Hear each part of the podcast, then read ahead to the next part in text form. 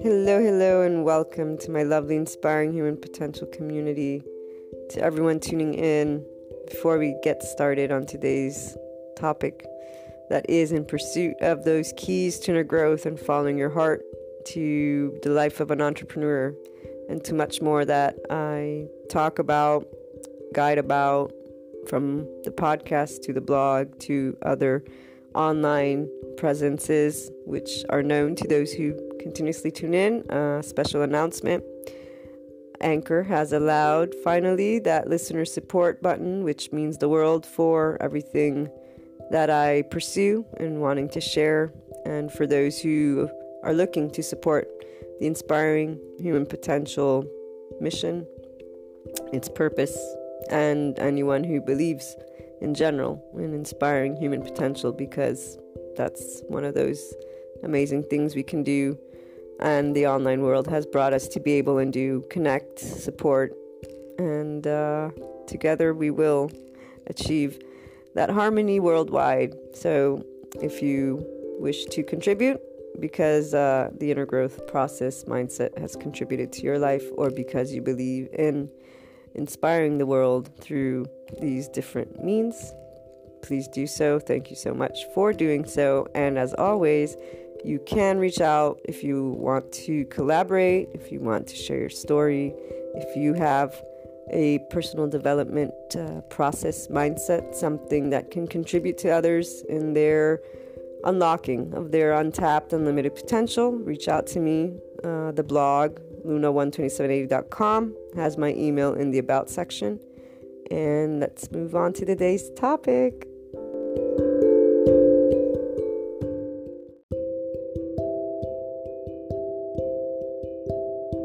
As always, the lovely online community has at heart us online entrepreneurs, content creators. We have many different names, but we are all here to inspire human potential in our unique way. And for the Inspiring Human Potential community, we have new podcast patron members only episodes coming this year because Patreon has started something to support the podcast community and uh, we are going to use that in a way that expands the inner growth learning material and the ability for you to follow your heart, applying the things that we discuss in our daily anchor IHP podcast show. So, inner growth mindset, lifestyle choices, the journey, the way that you can work through anything that is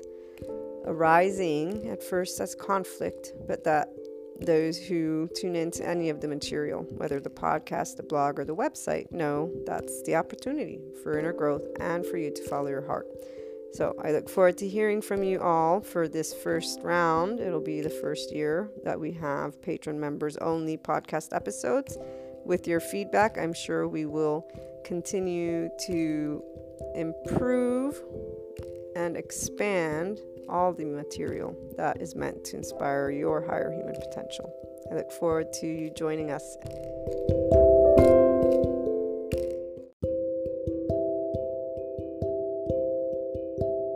Before we begin today's topic, I would like to share a bit about the foundation of all of the inspiring human potential inner growth content.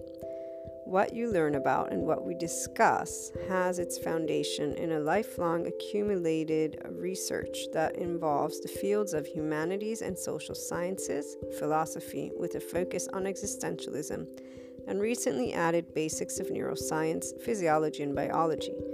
This research continues, and the wealth of information that I share across different platforms is in the effort to support your inner growth, self empowerment, conscious living, ascension, awakening, and personal development journey in a way that allows you to understand the distinct human characteristics involved in your day to day and overall life, alongside the choices you make, how you feel, and deal with events such as the unknown and unwanted.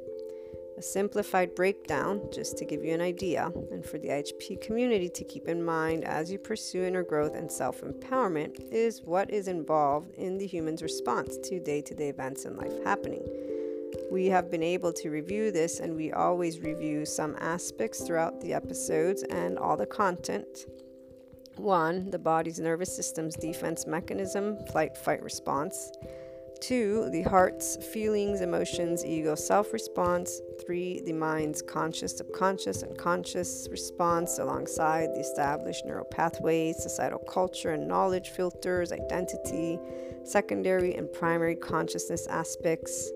This and more is what is involved as you tune into and read the IHP content, whether it be on the blog, the YouTube, uh, channel, Patreon membership site, or the website itself, or the podcast. You will always get to learn something about how to apply an inner growth mindset and lifestyle approach, how to follow your heart and lead with it with that unconditional love, neutrality that we so much discuss, why it's important. And all of this allows you to tap into that infinite higher human potential which is also a response that one acquires as a body, mind, and heart that is one within you with that ownership.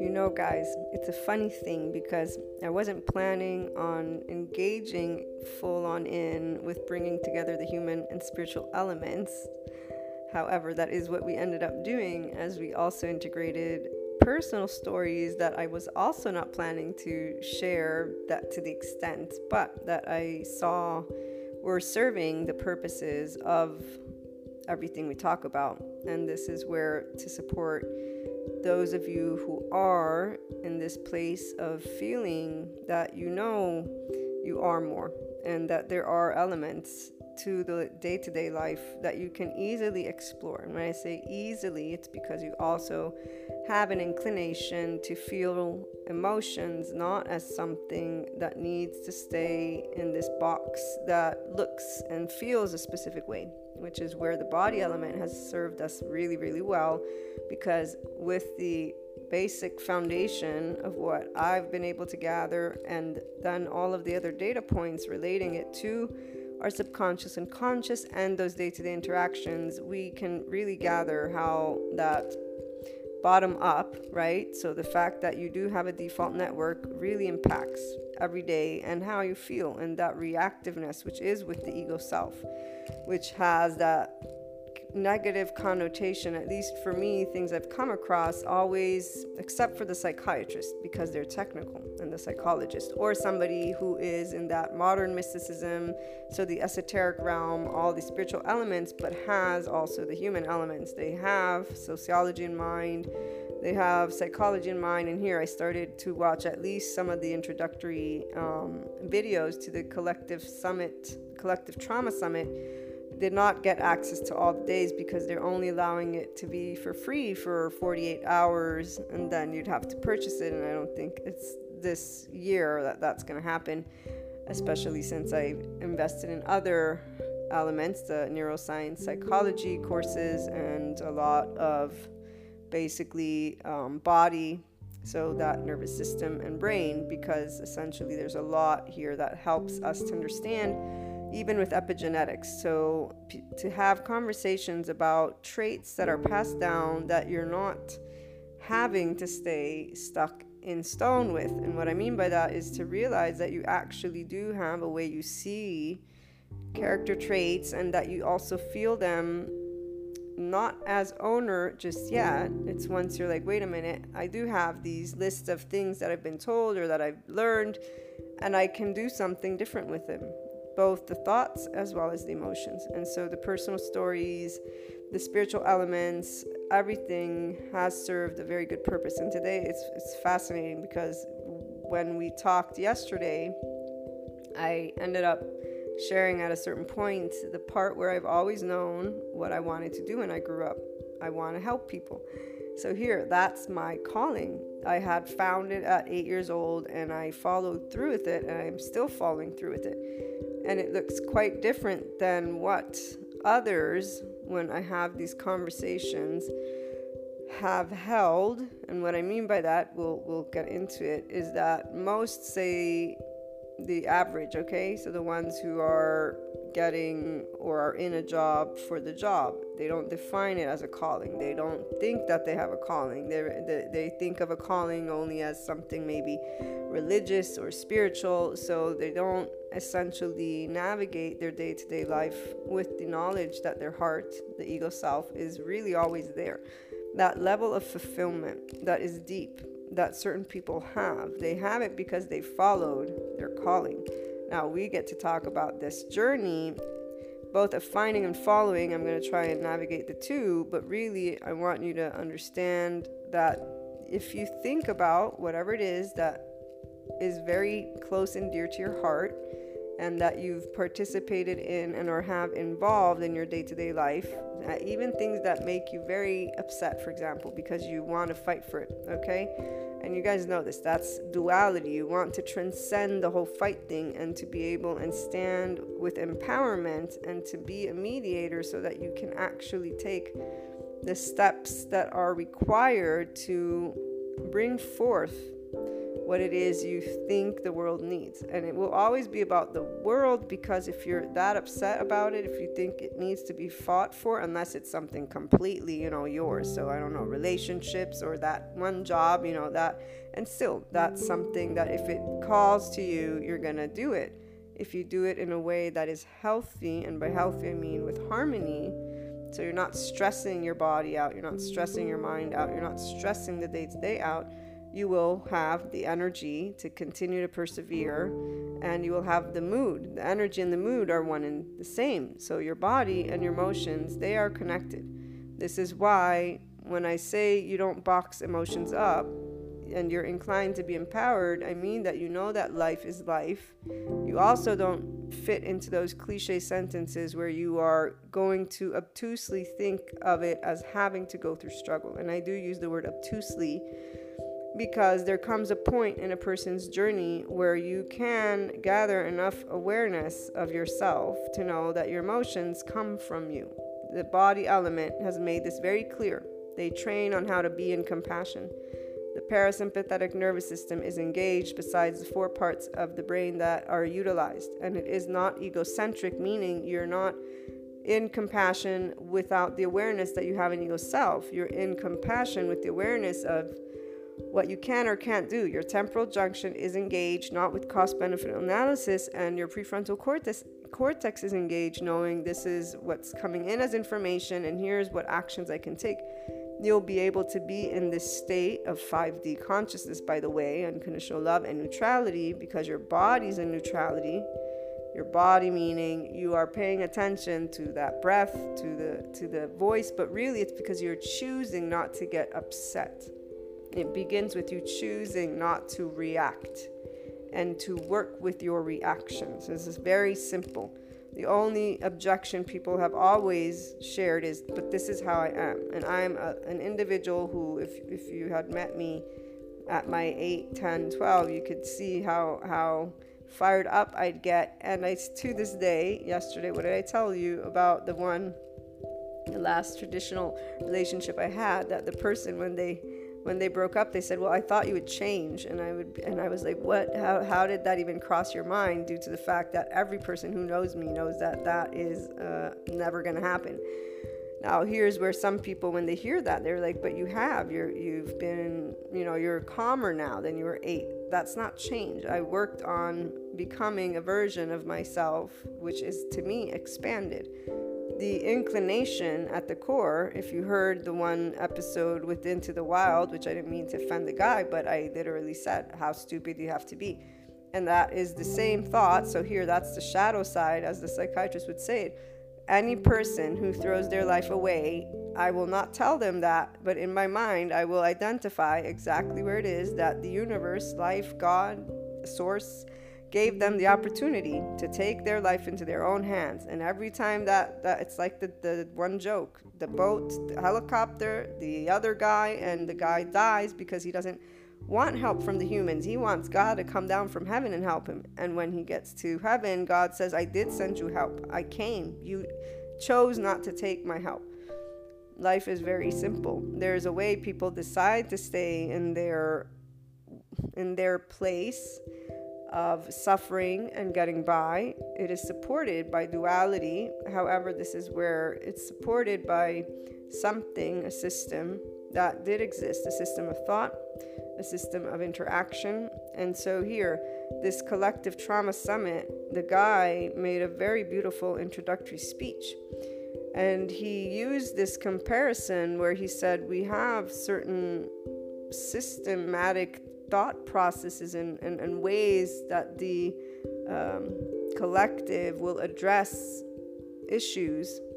And it, and he called it like frozen. It's like frozen energy. And i really loved it. It was him trying to express that these outdated forms even language the way we speak to each other the way we speak, the way we analyze our systems, governments, the way we think of the future. There are a lot of areas where there is this duality, in fact, and it isn't about the duality because duality will continue to exist. However, it is from neutrality in that 5D space that you're able to actually grow from it versus staying in this stagnant, frozen energy, which becomes outdated for your consciousness people that are adults and they are still their teenage self. And you know, I was thinking about this the other day. They always say how the older people become children because they become demanding. And at the end of the day, the reality is the ego never matures, the self never matures they stay in the storyline and of course they get more egotistical because while an infant can't stand up to the adult and actually is inclined to listen because there's an age that they have therefore they're being one they don't know anything about life anyways they're helpless. So remember yesterday we talked about the prefrontal cortex has the adult i think no the wounded child no i forget. The wounded child i believe. Then the middle was where he said we have the adaptive child. No, the prefrontal cortex should be adult. and we have the adaptive child and then another. But now I'm not remembering anymore how the psychiatrist was organizing when we have a shadow side. So he said the adaptive self is the shadow side. So it's in the center, is where he was pointing at, of the brain and he was saying once you're an adult if it's not working too well anymore with society usually you'll you'll get sent to get help because obviously you're not contributing and or having healthy relationships your life is kind of a mess for those who can understand and relate meaning you know people maybe or maybe you have had moments of ups and downs and you found wait a minute there's this part of me that is judging this and so not a mess that it's up up and down in that sense. Mess meaning there's a lot of energy, chaotic energy around something, and and you're trying to center yourself. So the part about the adaptive child is where you learn to defend yourself in a certain way, but as a child, you're not mature enough to, to analytically understand. You're not using that prefrontal cortex yet. In fact, it's from zero to two years of age that your emotional brain hemisphere develops first, and then it's three years on your rational brain hemisphere. But you have a default network by the 10 month, 12 month self that you begin utilizing and engaging with other children by seven years old. If you're attended to emotionally, then you know what it means to have compassion towards yourself because your parasympathetic nervous system was kicked in as you got held and as you got maybe yelled, but then told, I'm yelling for your for your best interest. So this, the unconditional loving parent is the one who helps an individual to regulate. So your sense of self, when it's regulated with secure attachment, means you know you're worthy, and here and so is another. Now there's this thing called cognitive dissonance, identity, and the emotions. And here's where you looked outside of you, your nervous system's main responses. The first, societal engagement Flight, fight, freeze, pause. As an infant, by six months old, you know you need a caregiver. That's when the attachment theory says you begin to know you need to survive and you will attach to whatever figure tends to you. This doesn't have to be a parent, it's who tends to you. And they will be the one who support your regulation or not. So if you're not regulated, this means you're very reactive. This means your ego, you get angry easily or upset easily, and maybe it's not easily. So, back to the whole calling part, one of the places you will always be able to identify that it is very important to you. So, this is why it helps you to understand yourself is wherever it is that you feel strongly. Because a calling doesn't have to mean, even though the definition is you pursuing something, doesn't have to mean you're pursuing anything necessarily. I'm going to read to you the definition of calling so that you can know it. When I looked at Merriam Webster Dictionary, it's a noun, 1a, strong inner impulse toward a particular course of action, especially when accompanied by conviction of divine influence. 2. The vocation or profession in which one customarily engages. And so here, it's both your calling, as in the job that you pursue, as well as an inner feeling of commitment because the conviction of divine um, influence obviously connects you to the ethereal realm, the astral realm, the spiritual realm, the invisible realm. And really, if you go to your heart, that's your invisible realm. Uh, when I use calling in a sentence, this is from the Inner Growth Word of the Day. When you follow and tune into your heart, you always pursue your calling, even in the absence of active awareness of it. Every person has some things that call to them. It can be standing up for baby brother or sister or older brother or sister. It can be family dynamics. It can be a specific topic related to mental health or to our societal issues with minorities and how we're not treating each other well. It could be the environment. And that's where the more you are emotionally reactive, the more you can pursue growth if you choose to not stay in the ego self with immature in ego self because those emotions are what a child will have used when they don't understand why they can't do something.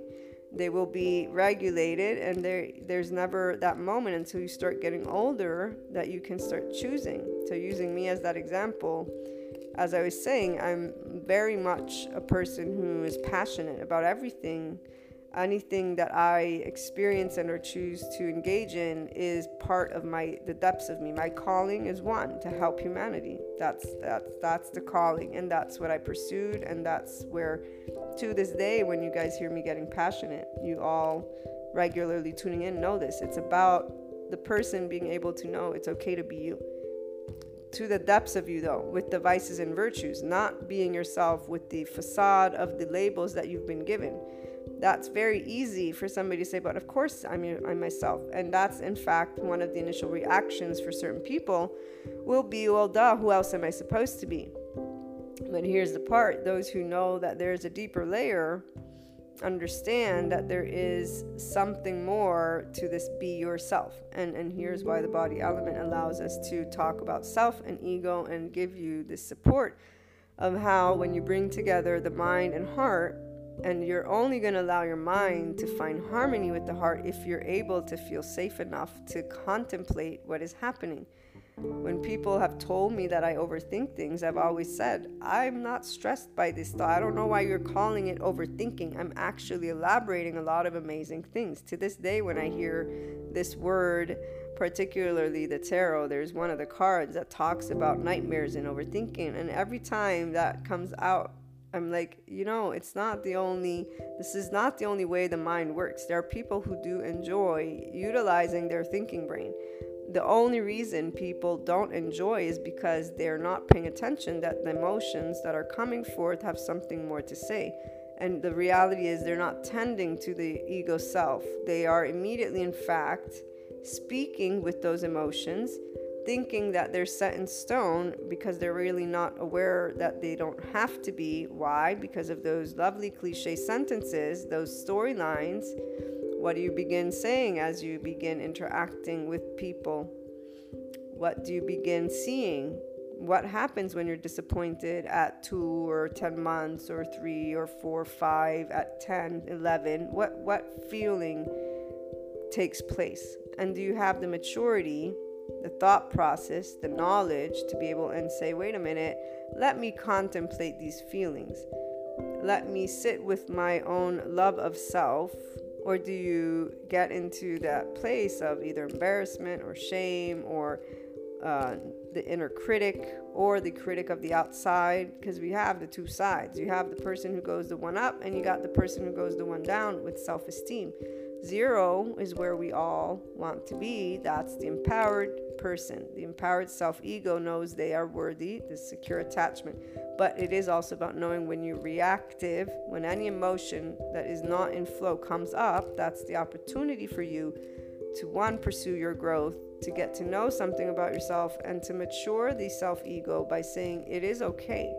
This comes from something that obviously is important one and or that we're not getting from the external so it's still important to your emotional body to your inner world to the ego self which is how the world revolves around you even though you coexist. The minute you can know that it revolves around you not because you're one up or one down it revolves around you because you're the one whose heart and mind is actively participant and the body already so your your programming and habit, which is in the delta brain waves, is your autonomous nervous system.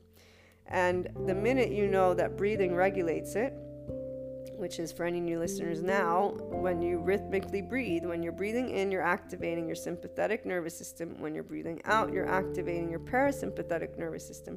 When you begin to get emotional, so as soon as cognitive dissonance is happening, which is a reaction to any new information that is contrary to what you know, and here it can be your idea of family dynamics again. And and some people they will get very critical and upset about, you know, somebody being invasive as a family dynamic because they see that as wrong and they get passionate and angry and they're starting to judge another and they'll use an example of what they would do or not do and why their family dynamic is better. The reactiveness is unnecessary. And people will label that, but it's only natural for people to get angry. Right here is where, when the collective trauma guy is speaking about outdated systems and modules and way of speaking, this is an outdated mode. It's frozen in time, it's frozen energy, it's not expanded consciousness. It's an idea that you need to express yourself in an angry and or that that way because that's the only way you're going to show that you have an opinion that's the way that the ego self as a child was was showing they had an opinion because they didn't have the emotional maturity to recognize that they didn't need to. But really it's not even about the emotional maturity. What's happening to the body the ego self the first knows are trauma. The first time you're negated food also is trauma. Those are very distinctive if you ask me. The, the negated food it's where your body knows you're going to be able to live or die with food, okay? There's that infinite knowledge that the body already has. The body will help you survive the worst case circumstances. This is why there is no human who is pure evil. If anything, those who are considered that have disorganized attachment. Their sense of self is fragmented. They were not ever given the parasympathetic nervous system feeling the soothe state. They were in a very unhealthy and unloving household. Even if it isn't abusive, there's very much cold. And that I mean by that, left unattended to cry for days on end, for example. There's a whole self soothe technique that is beyond me that it still is being practiced. I have a story with that one of a friend of a friend who did do that with all their children. They got like four or five of them, and the latest one basically they found them one day that they had thrown up and not cried out for help. They'd slept within their own vomit because they were taught, obviously, that you need to cry yourself to sleep. I'm not going to come get you in the middle of the night. Take care of it yourself. The part that is unclear because the same psychologist and or whoever scientific body decided to start sharing here a self-soothe technique do this with your child completely ignored the fact that the emotional body would shut down. And in fact there are those same practitioners that don't believe in the attachment theory. So we have as always egos and what are those egos doing? They're doing the cognitive dissonance dance, even though they're all subject matter experts. And you'd think that they'd be open to information, but they're argumentative with each other. Why? Because their theories and their researches have everything to do with their calling. Now, there's a very big difference once you're in this 5D self empowered person. You know your calling, you know what you stand for, you recognize you're not the only ego self around. This is why you're in 5D, and it's why you're an empowered ego and not an egotistical ego, one up or one down. subject matter experts will tend to be in a one up unless they are in the 5D and therefore in the awareness. No one's more special than another. We are all humans. We all have an ego. We all have a way that we think of things and we will justify always what we're choosing because that is, this is the part that always gets me. You're always seeing through your own lens. When I come here and share with you guys topics, you know this. I'm coming to provide the keys to your inner growth and you following your heart. I have to use tangible examples in order for a person to realize on their own certain things. And really, it's because I know that as you're listening to me, you're already engaging in what your life is like. Because that's how the ego works, that's how the self works. You're not relating to me in the absence of you, you're relating to me in the presence of you. And so I support the expansion the minute you are listening because I'm saying, yeah, this is a way that the brain works. This is a way that you can feel, and here are different options. You can stay in the duality and say, you know what? No, I believe that getting angry and standing up this way is the only way. And I'm also sharing that it's not the only way the reality is, when you're getting angry, your nervous system is reacting with societal engagement, the first nervous system's response, and you're in fact going to your default network and to those human elements and the unknown of life elements, to your pieces of information, which involve culture, heritage, family, your own family dynamic, your own truths that you've started deciding as you're growing up with the movies and the sentences and the friends. And, and it's a very standard way. If you if you achieve visibility with neutrality, you end up realizing the continuous loop people are on in, in many arenas. And the reality is, there's only one word I can use to describe it, and it is that limited, not the higher infinite human potential, your limited human potential, it will go higher.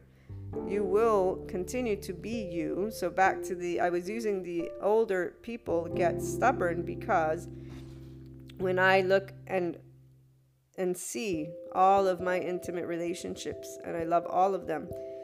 And I remember from when I was a child to growing up. So, family and friends that I've known my entire lifetime, they are their core and they've either become a much more rigid version of themselves and therefore they will get angry and stubborn and say how right they are and really it's just about the person being able to sit and and claim with with maturity simply because now they're in the age group where they can and they've had that many years of experience to relive which by the way the psychiatrists tell us our default network is what you continue reliving because this is the storyline you'll continue to cling and link to. When you realize that your life is made from your own mind and that the heart also is accompanying it and the body is. Now, those two, though, the emotions and the body, the heart, and what you're experiencing are the default network, your autonomous nervous system, and then remember the belief system, which is in the theta brain waves, that we have until the age of seven. Until the age of six or seven, you have magical thinking. That's when you stop instead. Basically, you realize what is pretend. So you stop believing in a way that is disconnected from reality. By seven years old, you start recognizing if somebody's pretending to eat something or pretending to hurt you. You know what pretend means, you know what play means. Before that, you don't. By the age of eight, we stop accumulating trauma. So, what I was also getting at before with the no's is that the ego self will accept that no, and either you will become the way your parent has taught you, or you will be the opposite because the ego already exists. And it existing means it's having its own imprint saying, but I am. Now, the body is going to have memorized how it defended you, which is why you get emotional. And emotional doesn't mean crying necessarily, it means you get all worked up. That is beautiful when you start to say, Oh, so this is very important to me. Oh, so that's very important to me. So this, and you begin to understand and find out more about yourself people tend to instead look outside, point those fingers, and that's where you stay essentially distracted to the fullness of what you could experience. And the experience is a choice, of course, by the person who realizes that this means you do get to know yourself better. You get to know what things you are very strongly connected to. And that's the first step, right? Then you get to start deciding if you do feel that you want to navigate those descending feelings from neutrality and to move your way up into the ultimate consciousness. And so to go from an infant, child, teenager, the person who definitely, you know, it matters, everything that you feel matters, but that you can work with the feelings that allow you to be in the open and expanded version of you without the rigidity because the rigidity really doesn't serve you. It's not about the outside world, it's that every day this is how you experience life.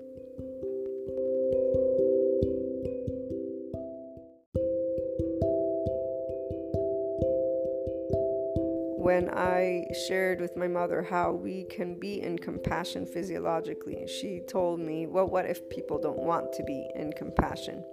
And this was very interesting because to me, I I'd be like, okay, so you actually don't want to put your body at ease, like you don't want your body to feel comfort and to be able and live longer. We we all know, I mean, those who have watched the TED Talk, the one executive coach who talks about the rhythmic breathing and how it supports executives to function under pressure. He uses the term you hack your physiology. You're not hacking anything, you're actually learning how your physiology works.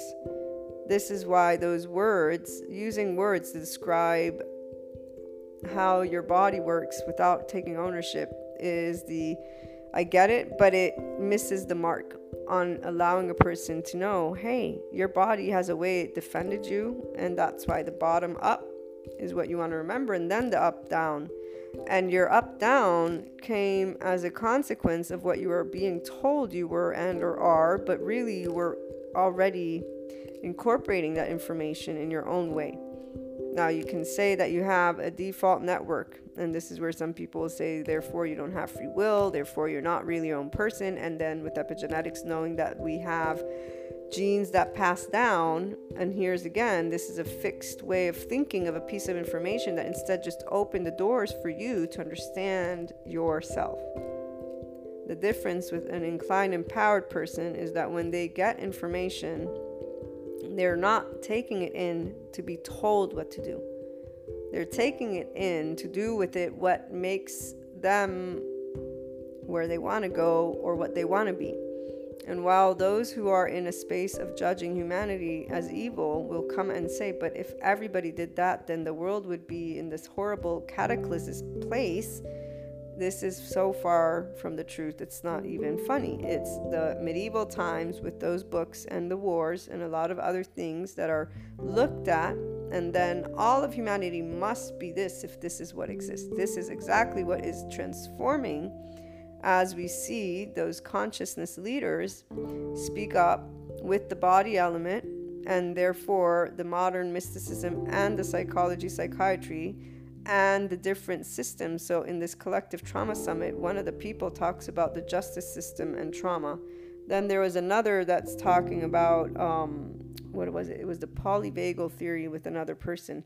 But you see the blend of subject matter experts who are aware that we have a trauma that exists from a long time ago, and this isn't good or bad. Trauma is the karmic energy, trauma is the emotions that were not helped to be processed by the ego self as an infant and by the caregivers.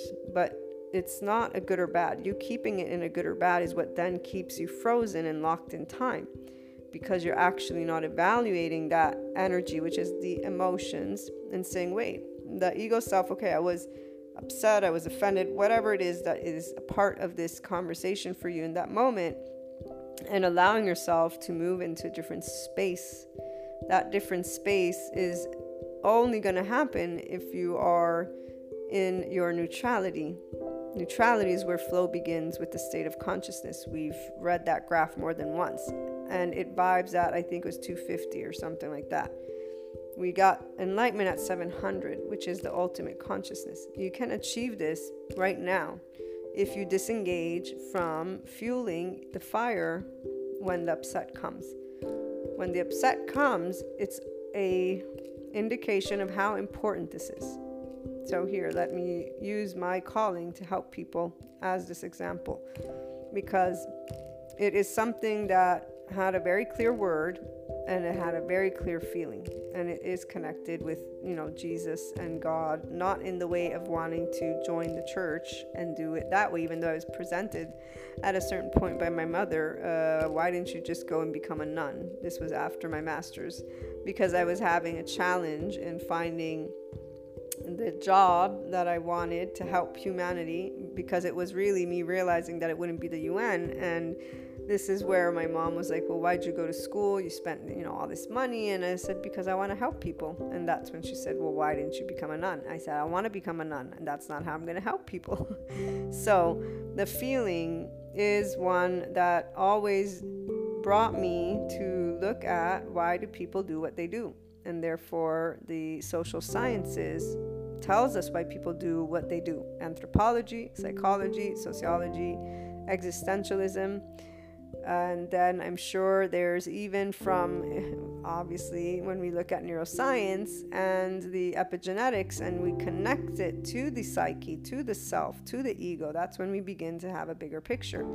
Anatomy alone, not so much. But when we add also more, what is the more even for massage therapists like my massage therapist friend they learn about muscles and storing emotions i told you about the one article i got sent by my friend and it said you know watch out when you're massaging someone they could have uh, relive a, a, a traumatic experience there can be an emotional release and i'll never forget when i was going to my osteopath for my scoliosis he did this movement on my um the lower part of my back. It's near the tailbone.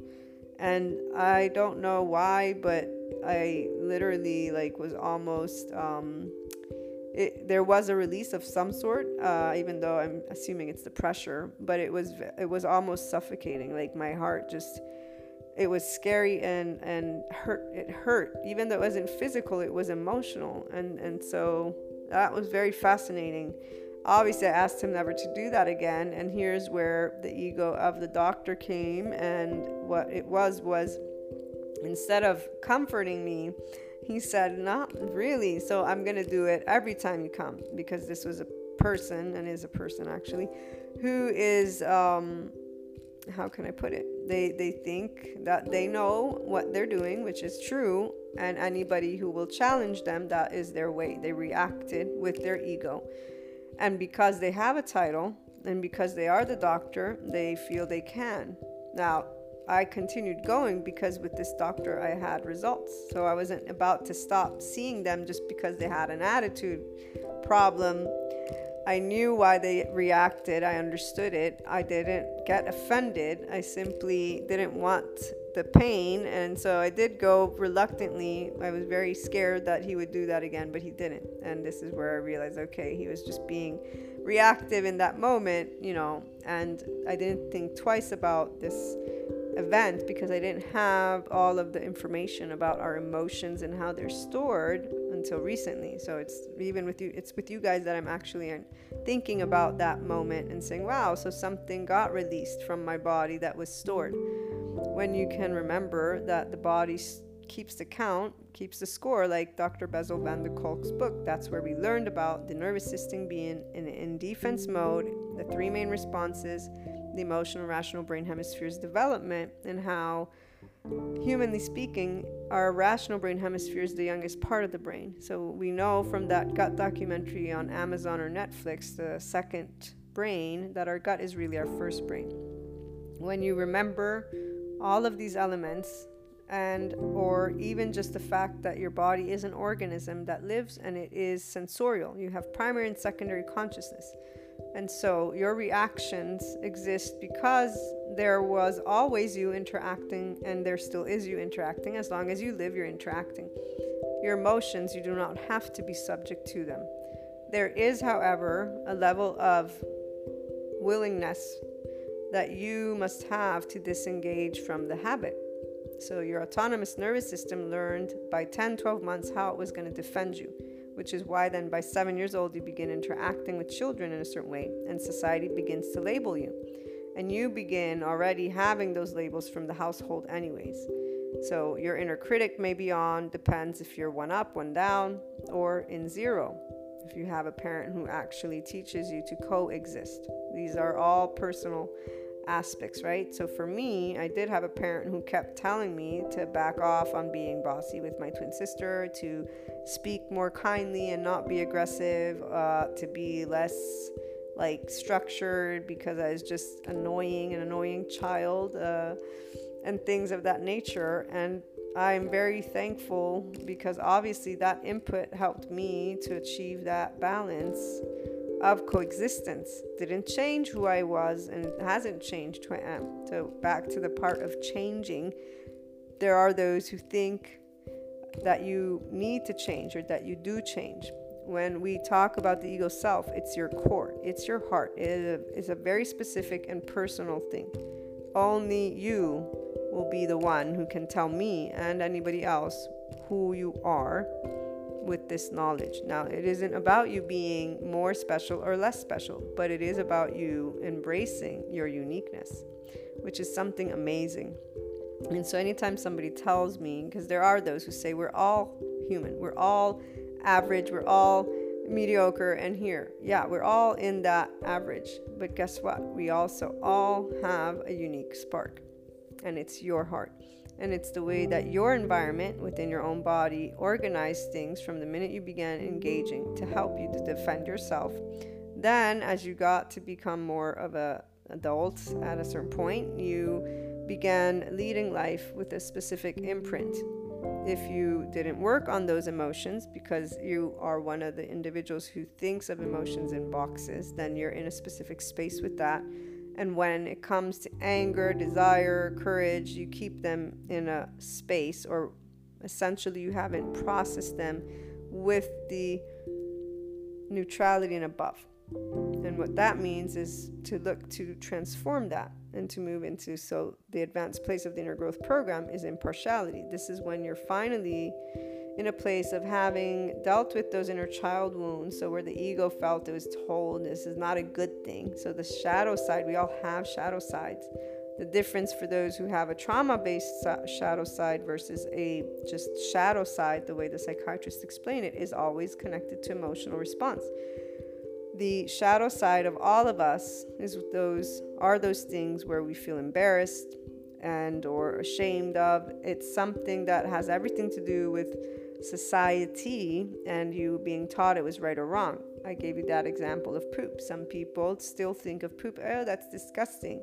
Even as adults, they will have a way to talk about it. That is essentially a shame feeling in uh, regards to something that is a natural thing of the body. If we didn't do poop or pee, we'd have that in our bodies. Like, there's no need for that specific feeling with that specific element. And people may think of it as silly and they don't actually look to transform that relationship. As somebody who has IBS and now I'm finally in a good spot with it, I remember when I finally gained a good relationship, meaning I wasn't getting anxiety or panicky because I had to go to the bathroom. And I still will never forget it because there was a sense of ease. And it was like, wow, I'm actually almost back to what is really supposed to be our nature the, bodily function should not be felt of as something shameful or disgusting. And, and it's not to go and flaunt it out and do, you know, and be, no, that's not the point, which is where that's the other extreme. I'll never forget when I started going to high school and kids were burping in class. And I'm like, that's disgusting. Why are you burping out loud like that? You get taught how to apologize and you get taught certain things of etiquette now, obviously, that's a natural um, bodily response too. And okay, let's put it into context. If you are eating and it's a burp because it's a natural way of your body to eliminate gas, I get it. But these kids were not doing it out of that way. They were binge drinking whatever it was, Coke, I don't remember. We weren't adults, so they weren't drinking alcohol even though once we got to that, there are still people who will do that. So they're doing something, it wasn't even out of spite. It, it is a way that society began rebelling with particularly burping. So I'd see people talk about going to the bathroom and, oh, somebody went to the bathroom. Number two, you know, not being able to even use the word poop. And that's disgusting, but burping like hell everywhere. What, what are you doing? What, what are we doing here? Oh, I'm sorry. This is bad and that, that's good. Hmm. Both and in the same for a person who achieves a specific space of neutrality, you're going to stay in the absence of judgment However, the contradiction is quite clear, as is the fact that coexistence doesn't mean you disregard other people. So, the stagnant way of the collective is judgment. It is not that we will be in the absence of societal norms and universally accepted concepts. What will transform and is already present is the awareness that emotions matter when you are engaging with each other. And that emotions also matter because when you're reacting to something, that emotion is telling you about yourself. And so the calling, again, it can be in regards to your future, your job, your person, your person meaning you, things that you bring forth, things that you don't. So somebody can say, This is what I want to be as a person. Okay, now the calling is going to be something that doesn't leave you it's always with you. This is why it's a calling, it's a very strong feeling about something or a strong feeling that leads you always to where you're going. For me, helping people, I allowed the calling to be what stayed indifferently from what others kept telling me.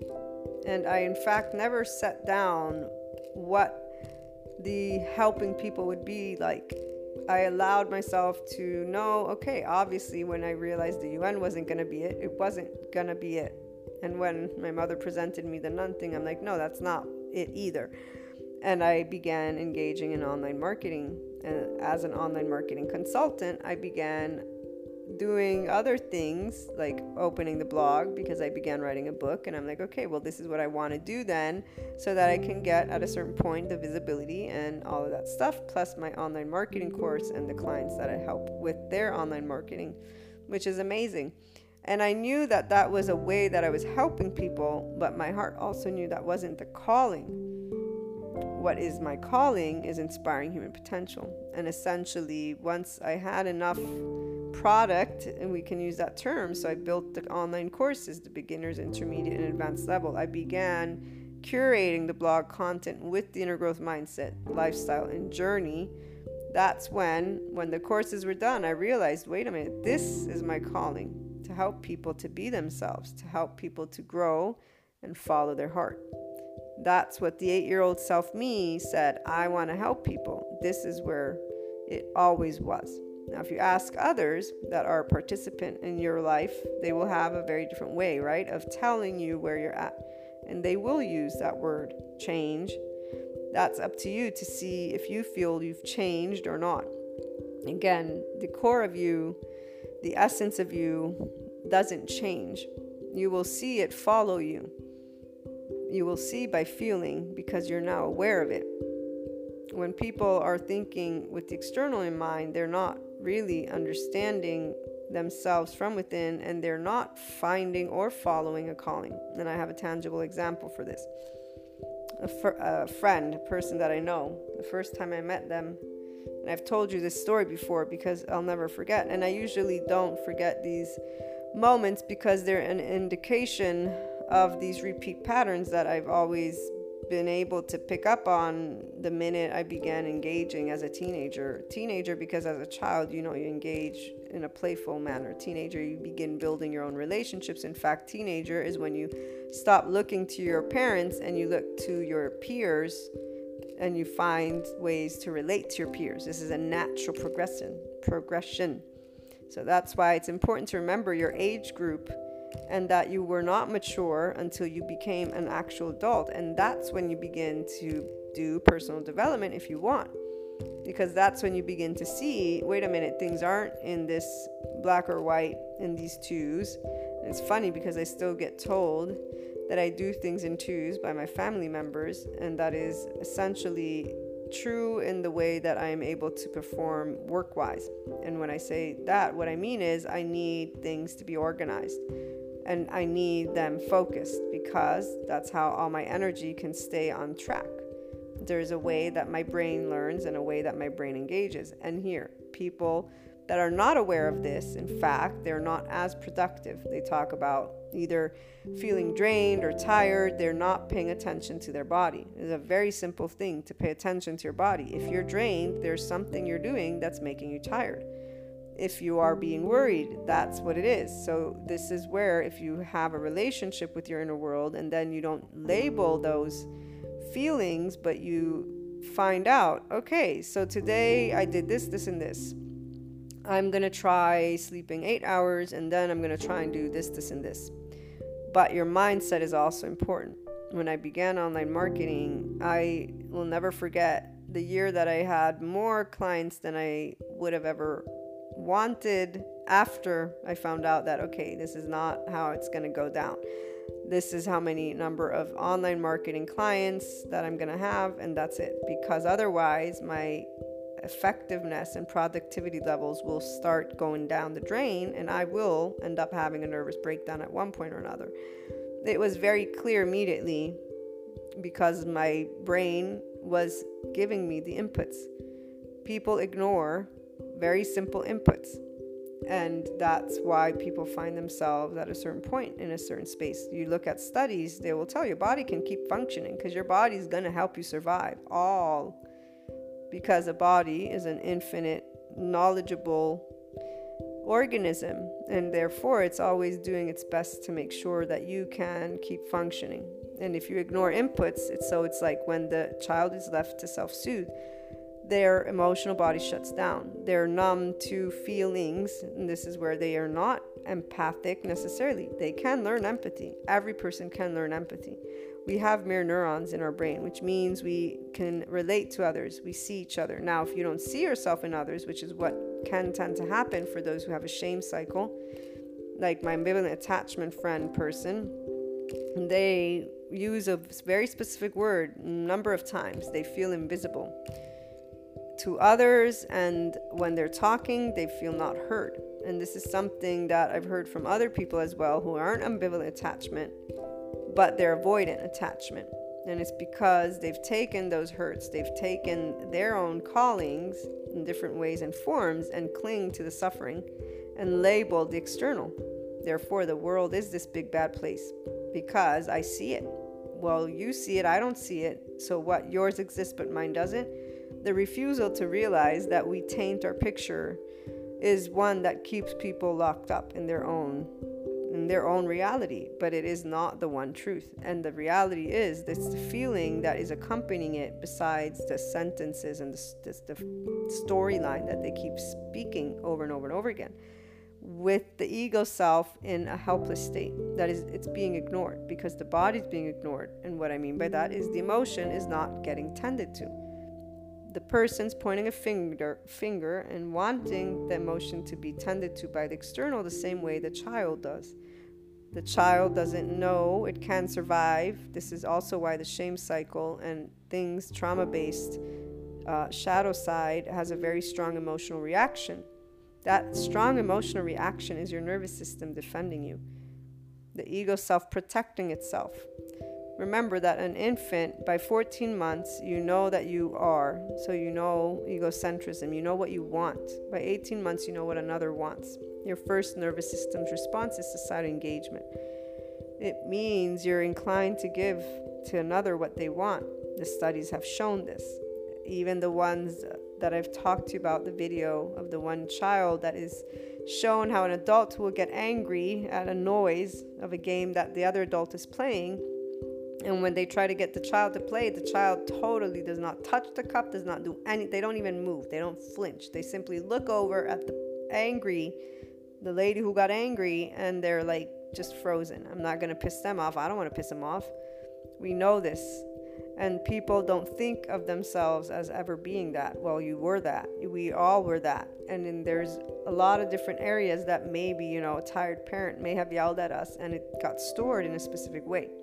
It's not silly, it's actually amazing if you can pay attention to you because that's what's going to get you to say, okay, this is what I can do or this is what I want to do in this case. So you begin testing what works for you and what doesn't. And that's how you end up finding your happy medium. Your happy medium is you allowing yourself to be in neutrality and work with those emotions. Now, the part about wanting the support from the external, this is where you get to choose again. If you're going to unconditionally love those who are around you, which means accepting them, and this gives you the benefit of moving always more and more into the empowered self ego space.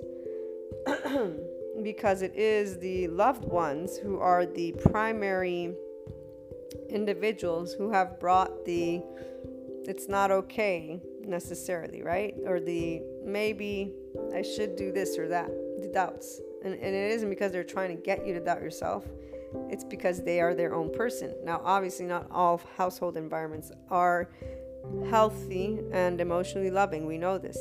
And so the trauma based reaction, again, to the shadow side is one where you would defend your position. Let me use that doctor for as an example. they loved um, they love their patients. They love helping people. They're very confident and they're very cocky. They're probably grandiose, uh, is the term that the psychologist would use.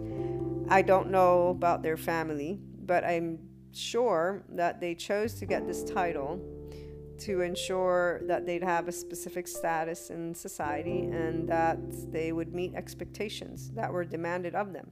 And using the other tangible experience that I forgot to keep going with, the friend that I met, the first time I met them, they were finishing their law degree. And I asked them, I said, Why did you want to become a lawyer? Why do you want to become a lawyer? Which is what I wanted to do at 18, if those re- tuning in remember. That was how I was going to help people. Um, they said to me, because I like the image of me in a in a dress in a specific you know the outfit and the suitcase. So they had an image of what they look would look like. They chose this law degree for the status. And in fact the same person eventually was trying to get into the banks so for the same reasons status and eventually they're now being in the place that is their calling a teacher. They have a very good relationship children and them they really do well. There's a beautiful um, way that they have with children. And to this day they haven't really called it their calling. They haven't went within to understand their journey they automatically are doing their journey.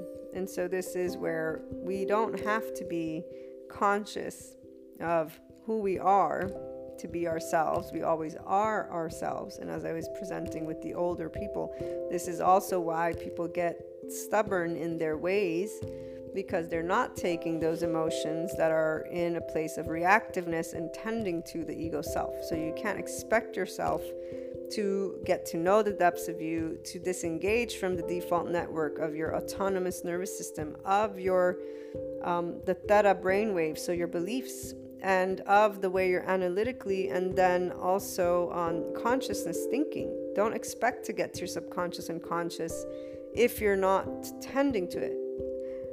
Therapy, as Dr. Be- Bessel van der Kolk mentions, I read this too. I'm going to read it to you again because it was beautiful when he said this. And after I'll finish the calling, I need to finish the word of the day. Um, I took screenshots. One second. Here we go. Therapy is about making it safe for people to know what they know and to feel what they feel.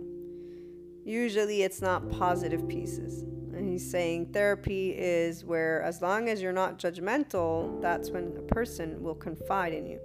That's when they will feel they can tell you what they consider these dark things. And again, everyone has a shadow side. because there's plenty of stuff that as we were growing up felt embarrassing, shameful, or horrific, horrifying.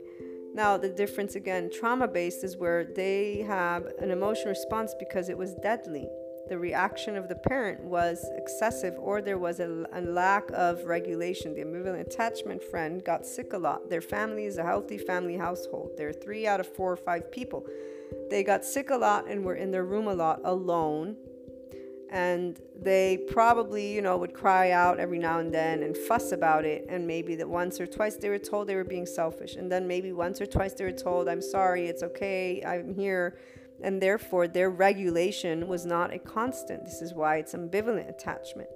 They in fact repeat the same scenario when they get lonely with their friends me included which is why we are no longer on a day to day basis and or just in depth conversation because the minute they are feeling the lack is the minute they go into these extremes and they're not in zero. They're either one up or one down.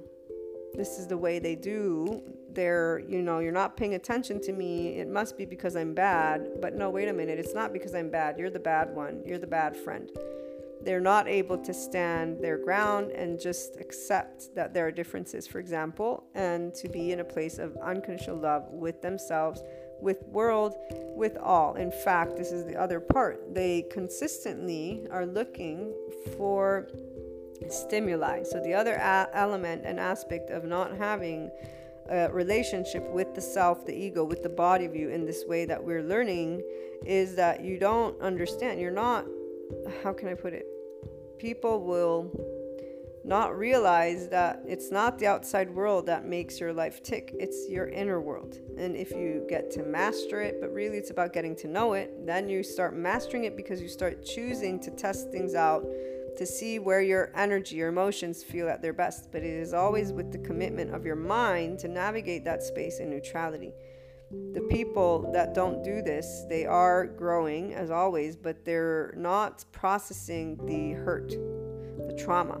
They're not actually tapped into their autonomous nervous system, the belief system, because you're not allowing your mind to know there is no threat.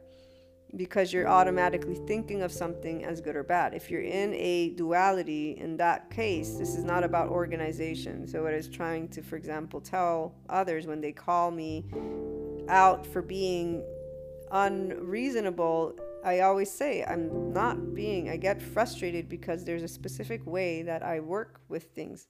And some would say, well, why don't you do otherwise? Guess what? I'm an entrepreneur. I choose my clients, they choose me, and everything else, I choose how to work on it. So the point is, we all make choices of what is in our life for specific reasons. Mine is, this is how I'm effective and I don't need to do something differently just because that person gets stressed and doesn't like the way I do things. Because the reality is, guys, when people come at you and tell you to do something differently, it's because they don't do it that way.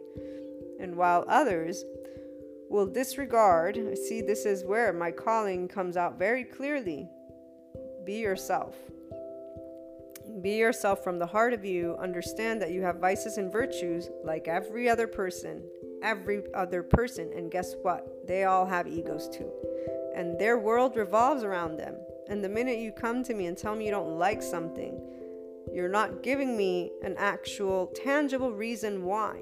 Meaning, this, this act of me organizing the way I do has nothing, no impact on your life whatsoever except for the interaction. The moment I need to interact to you and ask for you of something that is your way of doing it is different than mine, we have a clash. Why do I need to stand down? Why should you stand down? Neither needs to stand down, but essentially, we have right now something that we must deal with. And when it comes to work, I am very much devoted to being effective to the best of me. And the other way is not how I am effective, which is why I'm not gonna back off because that's how important it is. I don't have to argue about it, and usually I don't because the clients that I choose resonate. We are organized, in fact, in the same manner. Now, this isn't what takes place with the family, which I also work with. And those are particularly family and close friends, the ones that give me the hardest time because of their refusal to work with me and their assuming and labeling and coming at me with their idea and opinion on what and how to do something. And right here is where, again, when you are zero, you don't back off. And I don't back off. So we, we don't really come to any different exchange, FYI. They don't do what I need to be more effective. I'm not able to do what they and, and we just wing it, which is also beautiful. That's another beautiful part of life is winging it when you have neutrality in that emotional bank, you're winging it without any animosity. And what this means is you don't feel guilty or not guilty or bad or not bad. This is a dynamic that is repetitive because these are the people that I'm dealing with. This is how they are. This is how I am. And we all exist. And that's that. Others who are still inclined with their societal engagement, first nervous system's response may feel different and there's a one up or one down. And here I share with you get to zero because essentially you're not right and they're not right. You're not wrong and they're not wrong. Both of you are coming at it from the ego self and from a way that works for you or them. So here, the ability to help society as a whole to realize for example, with this collective trauma summit, what I'm seeing they're helping to distribute something beautiful. It is the mediumship that we've been discussing that you gain as you become an empowered self ego, thanks to your ego self maturing, in that you're tending to your every need versus reacting. And that is the minute that your brain is effectively working with your rational and emotional brain hemisphere. You're, you are lucidly, clearly thinking because you're not subject to the emotional reaction. All people trauma or not trauma, can gain a healthy sense of self and then achieve whatever desire they wish to bring forth. But it requires the willingness to work with those moments of upset, not because you don't need to get upset. We're not labeling those emotions as negative or bad.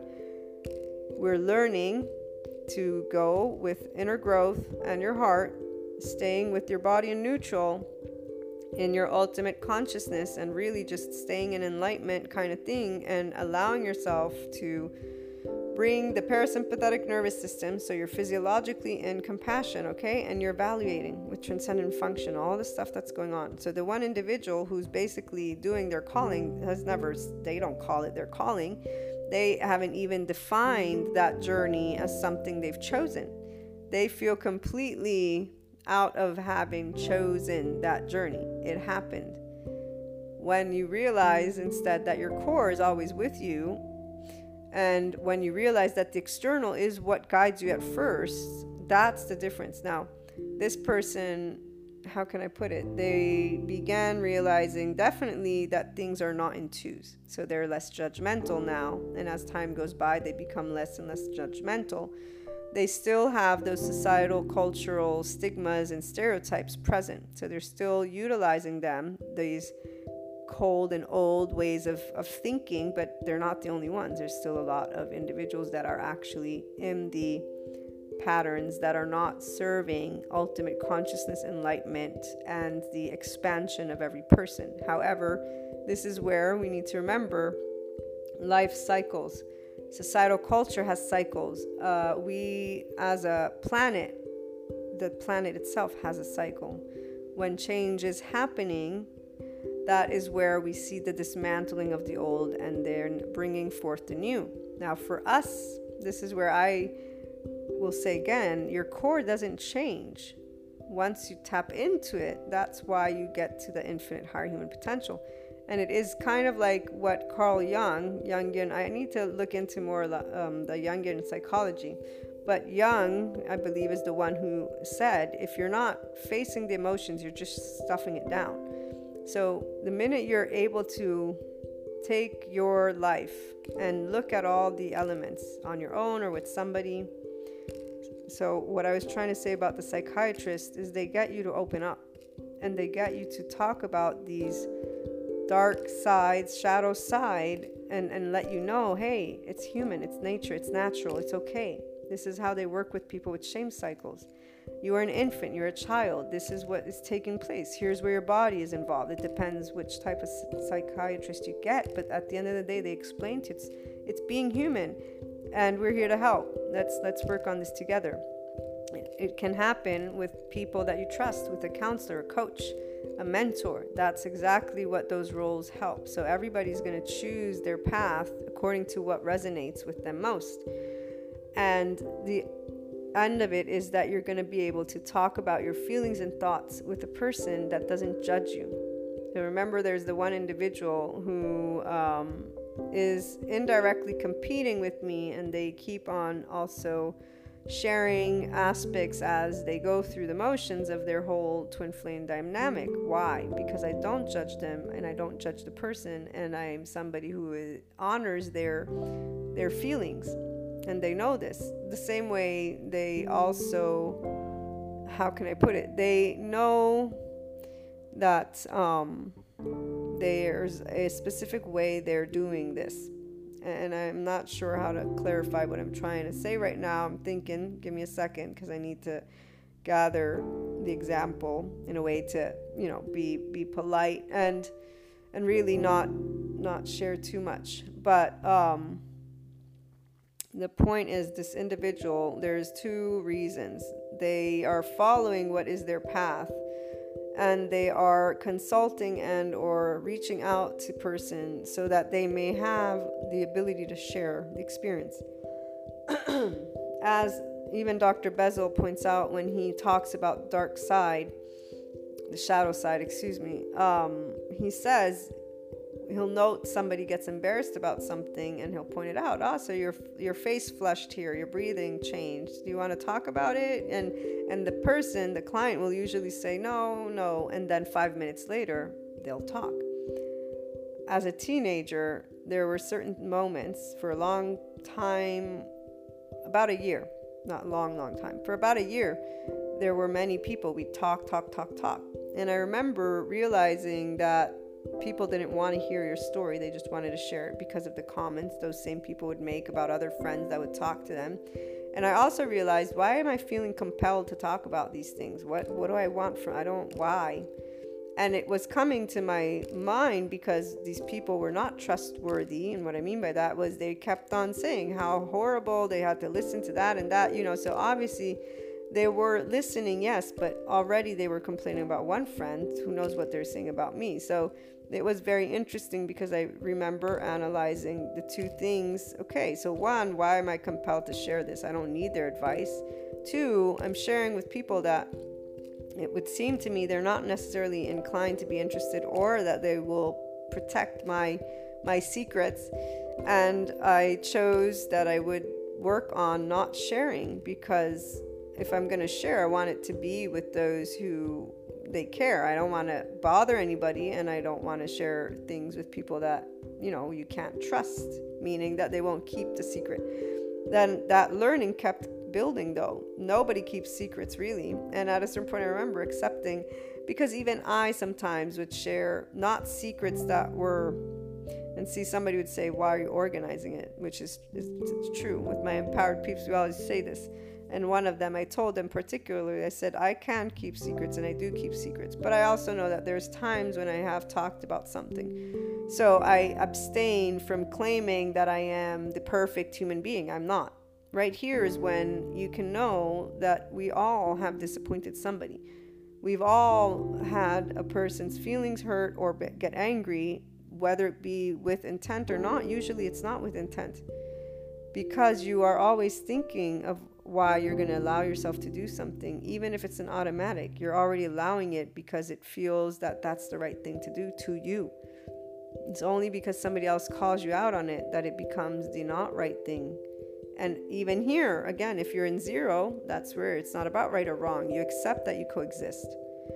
The minute you're in impartiality with the advanced place of the inner growth program is the minute you begin to be in empowerment but from that moment forth, you're going to either keep moving in the direction of the ego self as empowered, and so you're following your heart.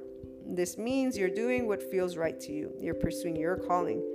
And it also means you're not offended or upset with others if they claim to you, whatever it is they claim to you. You learn in time to achieve that state of ultimate consciousness, enlightenment the human way. When I'm engaging, even if I get angry or I start yelling, whatever it is that's happening, I'm not upset at me and I'm not upset at the other person. And whatever words come out of that person's mouth, it doesn't matter because one, I'm being reactive the same way they are. So we're we're obviously in a discussion in this moment. Neither one of us is coming at it from a place of calm, but neither one of us has al- allowed or achieved a compromise either. And and really this only happens with the very individuals who stubbornly and I say stubbornly because I've admitted that I'm stubborn, but they stubbornly refuse to understand that there's a specific way I work well.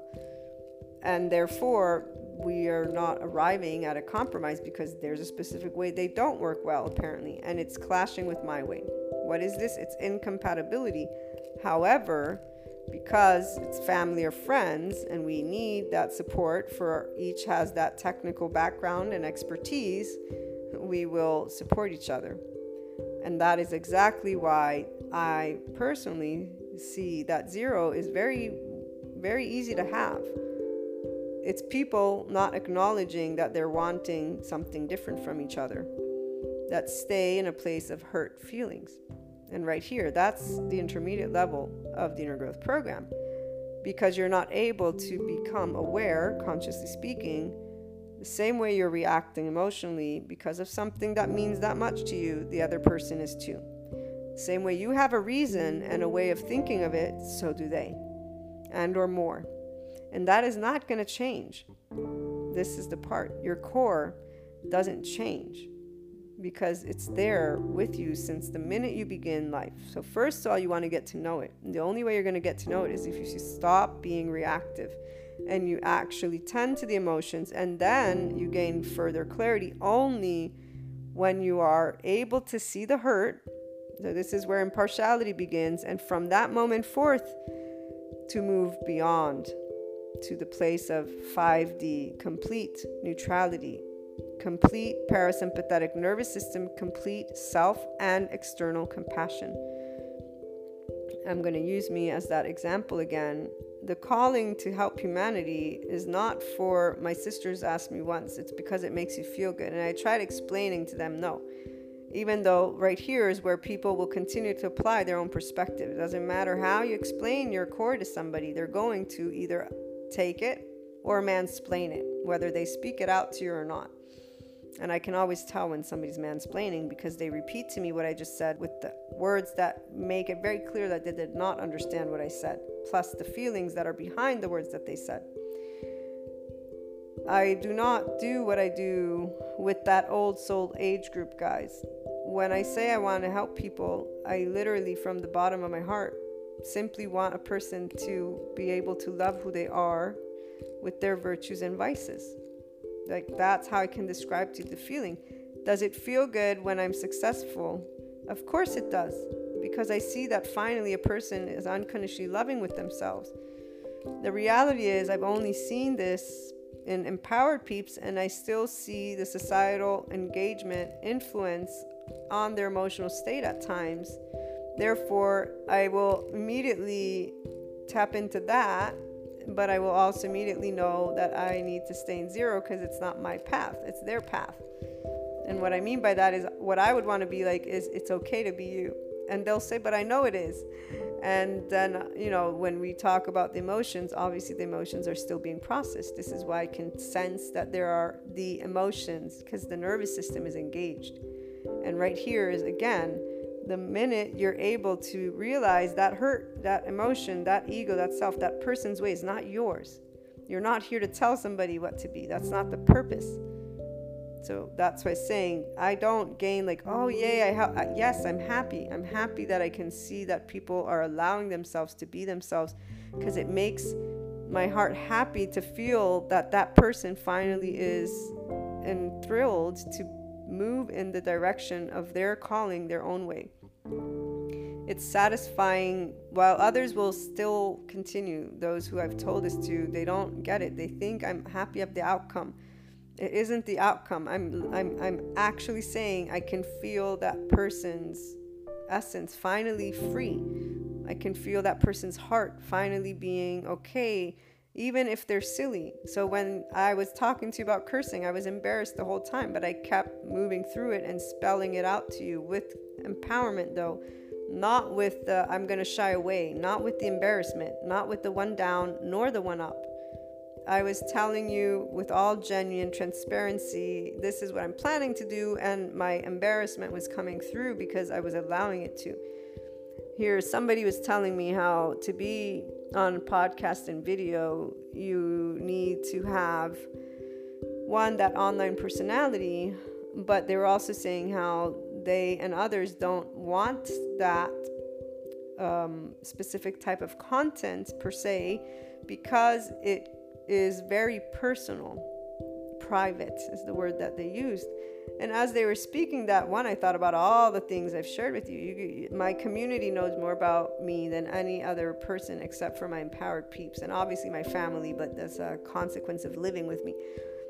And I, I feel embarrassed about that. Sometimes I'm like, ah, it was too much. But then I say, no, it wasn't, because there are those who need to hear this to see that this enlightenment, the human way, this 5D that they talk about, it is about that human evolution. It is about something very simple. You working with the ego self and you essentially being a participant to your secondary and primary consciousness, guys, from your cosmic consciousness. Will always be able to bring it down to the psychology, to the human element, to you being able to be yourself.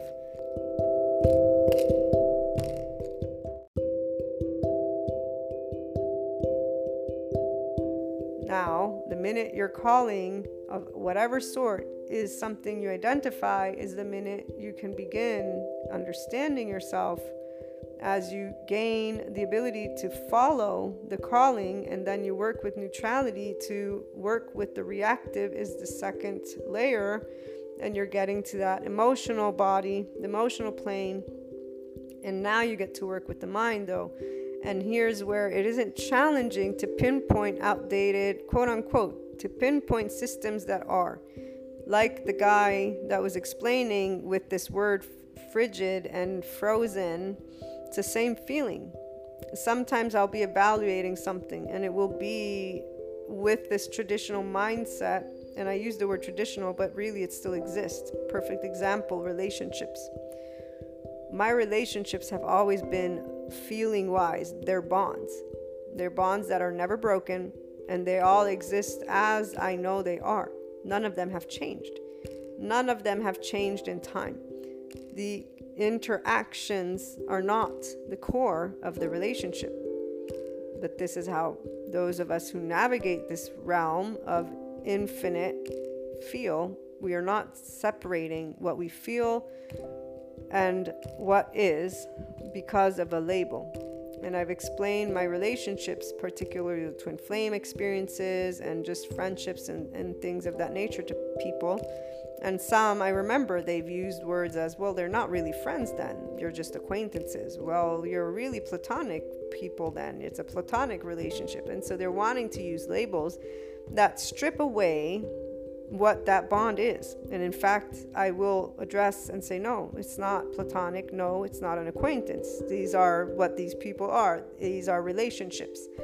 And then I leave it at that because obviously, if the person wants to keep mansplaining and using their perspective, I'm not going to argue with them. There's no reason to.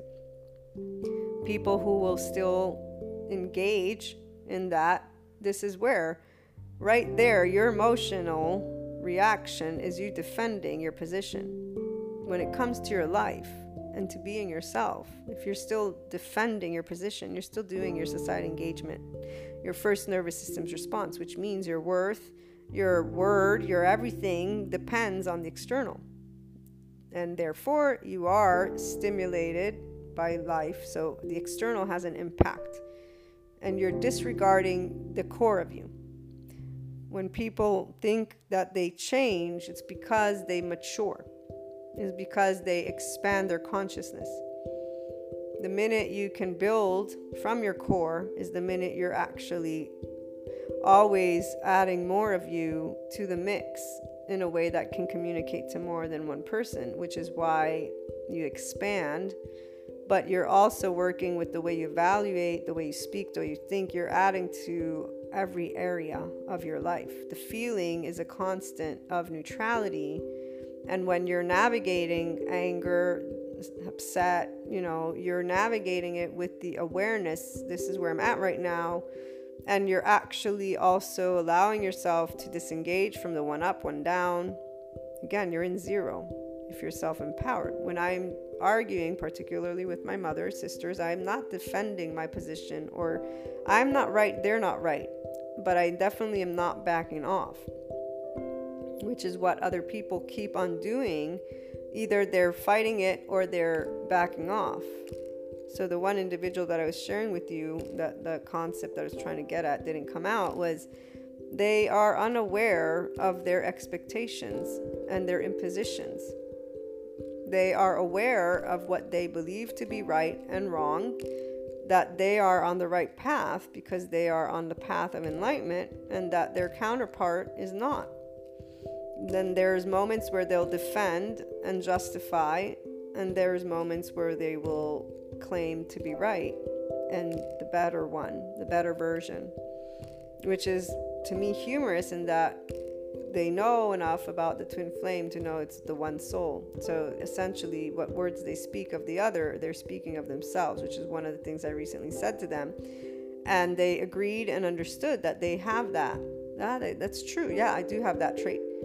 And the part that me that I wonder, so right here, if you're calling yourself as a person who's expanding one's consciousness, spirituality, and all of that, and you are aware that there is a trait of yours that you can work on because it's keeping you in a specific energy, why are you not working on it? Why are you labeling and judging? So, in this case, the counterpart, then when you're pointed out, well, you know, then they're still working on this you want to justify that action because you're taking the side, obviously, of the person because you care.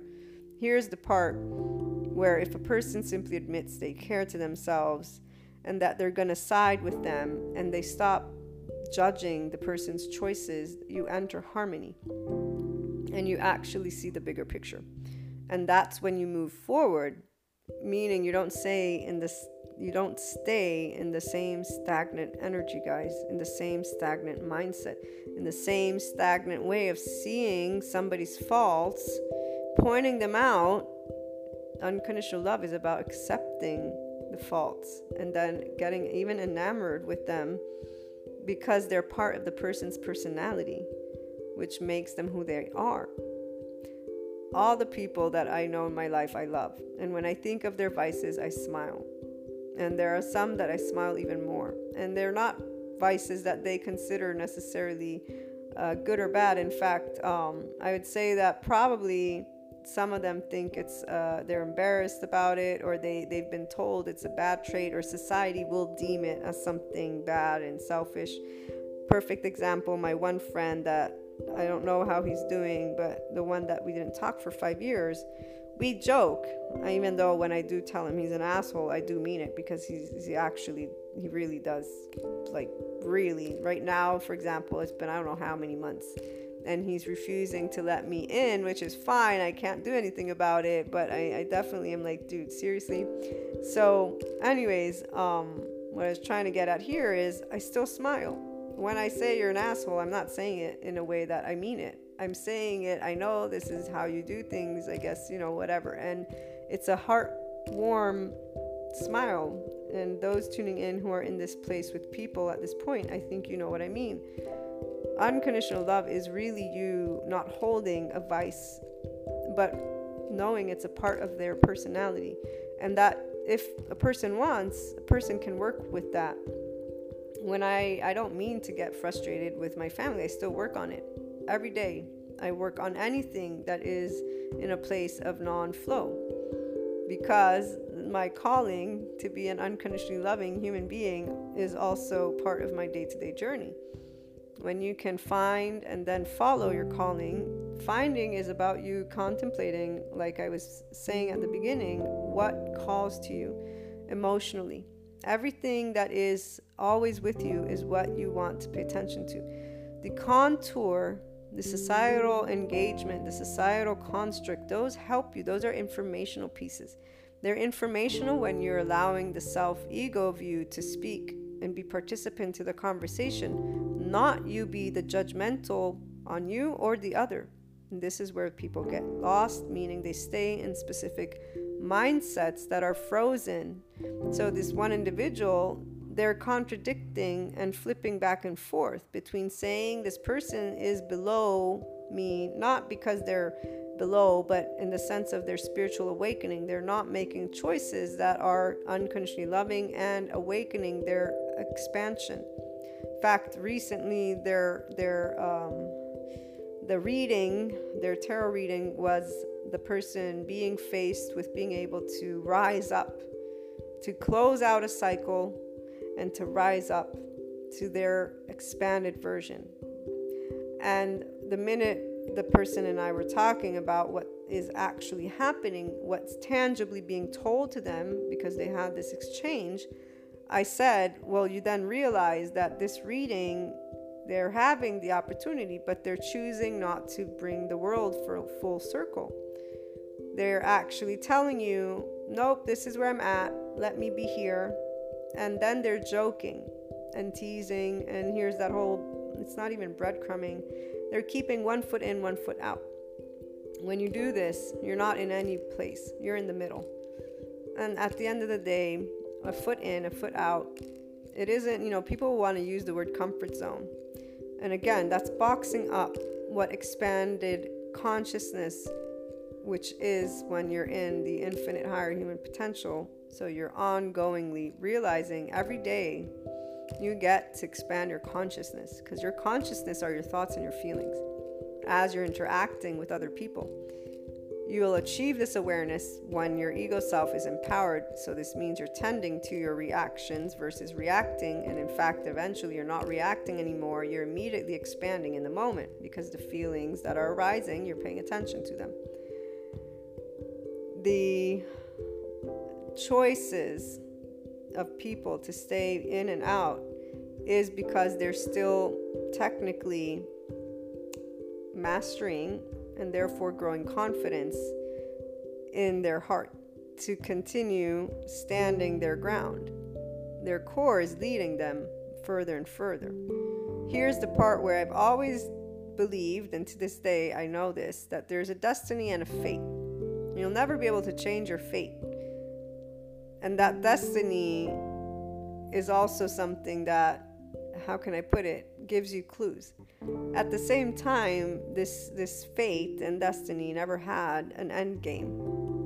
And again, we're talking with that enlightenment soul age group in mind, guys. You're not only self-empowered, working towards that, you're also in the enlightenment. Okay, very different place than an old age. An old soul age they are committed to a specific outcome, a specific uh, school of thought, a specific philosophy of life. The ones before the old soul age group are here to make a difference within society. They will keep using societal norms, culture, and labeling and judging and yada yada yada. They still can become 5D by speaking with unconditional love and being mediators. So they'll stand up for what they believe in but they're not any of the extremists. That's the 5D one. The extremists are 4D. The 5D is doing and looking to bring more than one side together because they know that that's how we expand and transcend, for example, collective trauma. It is not by applying the outdated ways, the duality, that we bring forth transformation. The way we speak, is slowly being transformed. Those who don't like it are having a hard time accepting it, and yet they are acquiring the verbiage, the wording, because it is a part of our culture now. Here's that beautiful way of the evolution of the human being and of just us. When you look at our history, medieval, enlightenment, all of them, you know, people will look back and criticize our own species. And I use this word because one day maybe we'll meet aliens.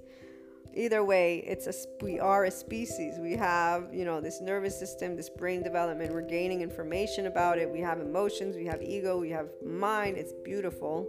The plane of existence is beautiful. It is all in one word consciousness.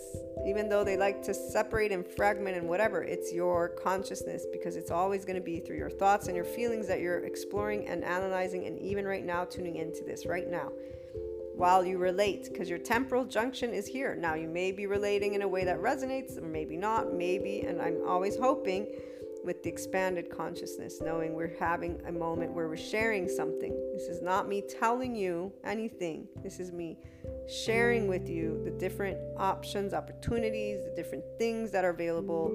Things meaning concepts, and how you can explore what your calling is and that it isn't the outcome. If it is the outcome, then you know that you're looking to the outcome. You can start identifying, okay, so obviously I care about what people think. Do I want to be committed to this? You know what? Your feelings are very limited when you're committed to leading with what people think. But hey, it's your body.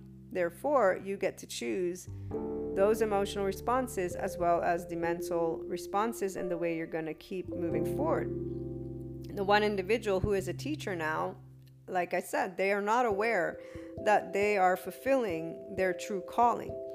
They find themselves where they find themselves by chance, and they look at their past as all these challenges that were presented to them and opportunities that were not able to get to where they wanted to be, so they ended up finding what was best.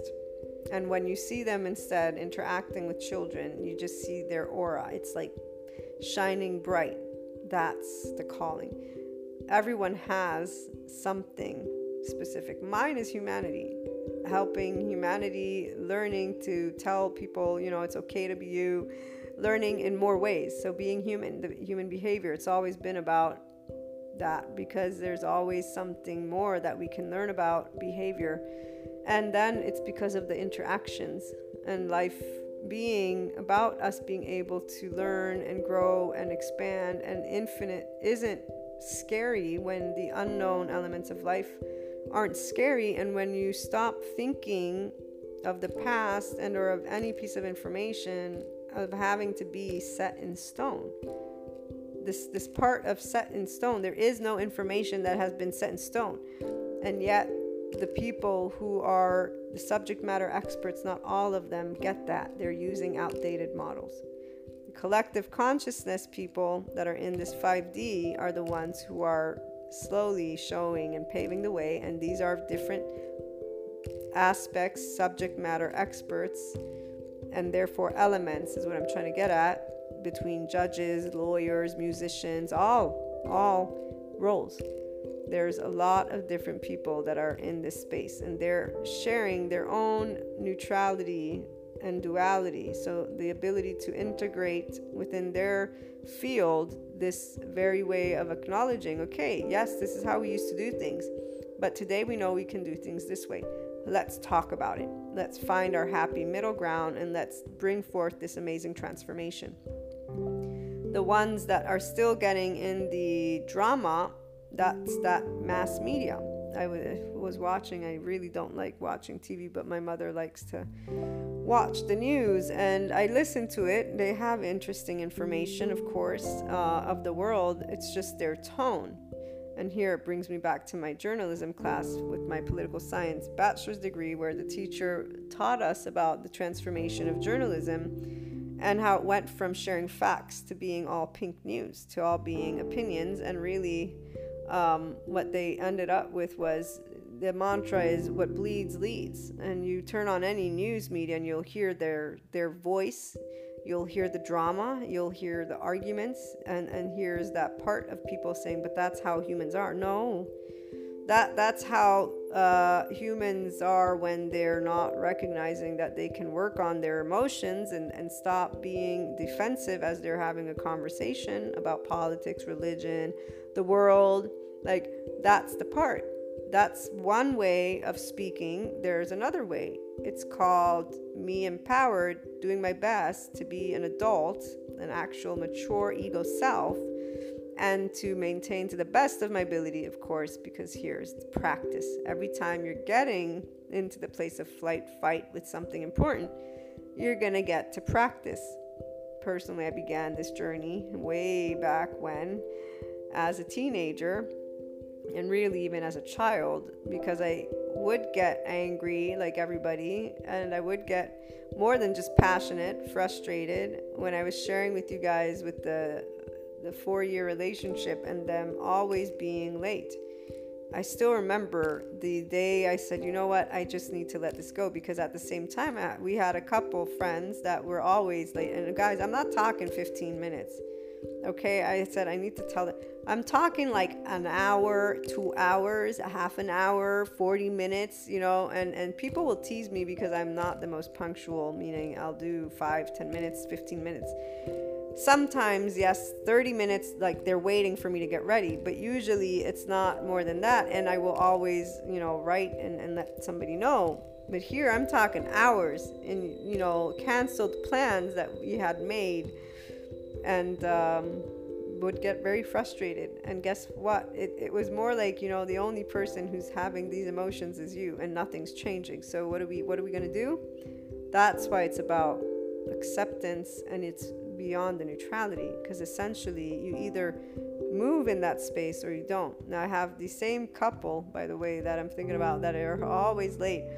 Um, they have stayed in their same emotional responses with each other and with life. And that's not, they're not the only ones. There's a lot of other people. That's why I was saying people don't change. They are simply more of who they were when we were teenagers now that they have the age, they can also use that word, I have the age. And so I know because this is what life is presenting to me time and time again. So I am right to feel this way and I can express this way.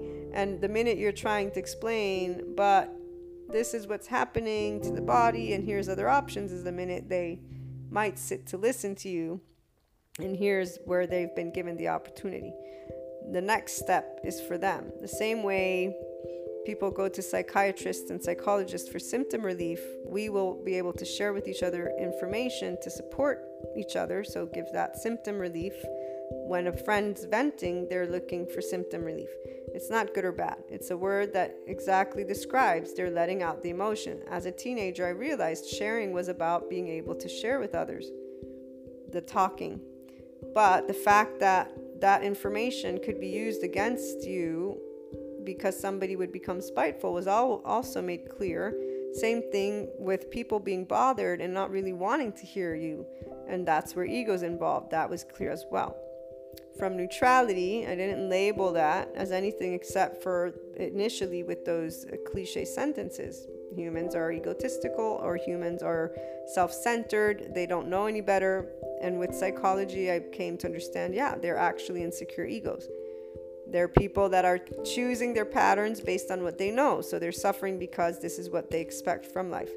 With the body element, it becomes much clearer just how much of this is fear slash helplessness slash the ego with the nervous system's first response, societal engagement, the attachment theory, those human elements, so you being an infant and your ego already getting told yes or no, besides the regulation of your way of brain development, your actual ability to handle criticism, my doctor did not handle criticism very well at all. And in fact, there's a grandiose there. And that means they have an insecure ego. There's a facade to ensure they always meet the expectations of who? Probably the father, the mother, the society, everyone who told them that this is the role that you should be to be important. But it's because at some point at their childhood, they felt so small and insignificant, and that gave them such suffering that that moment forth, they chose never to be in that place again. And if it looks the other way, it's simply that they were boosted up their ego so much that they think there's nothing wrong, they're a god. One up, one down. It's either or. The one down that becomes grandiose and narcissist is something that was the fight for the infant and or child the minute their heart was crushed because they were made to be felt little and insignificant and that's the day they said you know what? I'm never going to be that. I'm going to be the best of whatever it is and however it is. Or somebody who becomes aggressive and, and chooses something different. Defense mechanism. But once you're an adult that's not what it looks like obviously. And that same person will not think that it's a defense mechanism necessarily nor will they think necessarily that it's egotistical and or wrong Why? Because we are always coming at life from our own inner being. That calling in this case has nothing to do with what I just used, but what I used as an example is where your emotions always matter. They always matter because it is you reacting to defend yourself. So once you can realize that the emotions, you're defending what is yours, and that's valid and okay, and then you can choose to work with the emotions, you help yourself to be that version of you. Some will use the word better, but really it's the expanded version of you because you're even your body, the nervous system is an expanded when you're in your parasympathetic nervous system response, you're in soothed state. Your ultimate consciousness is you and expanded, neutrality to enlightenment. The vibration keeps moving up.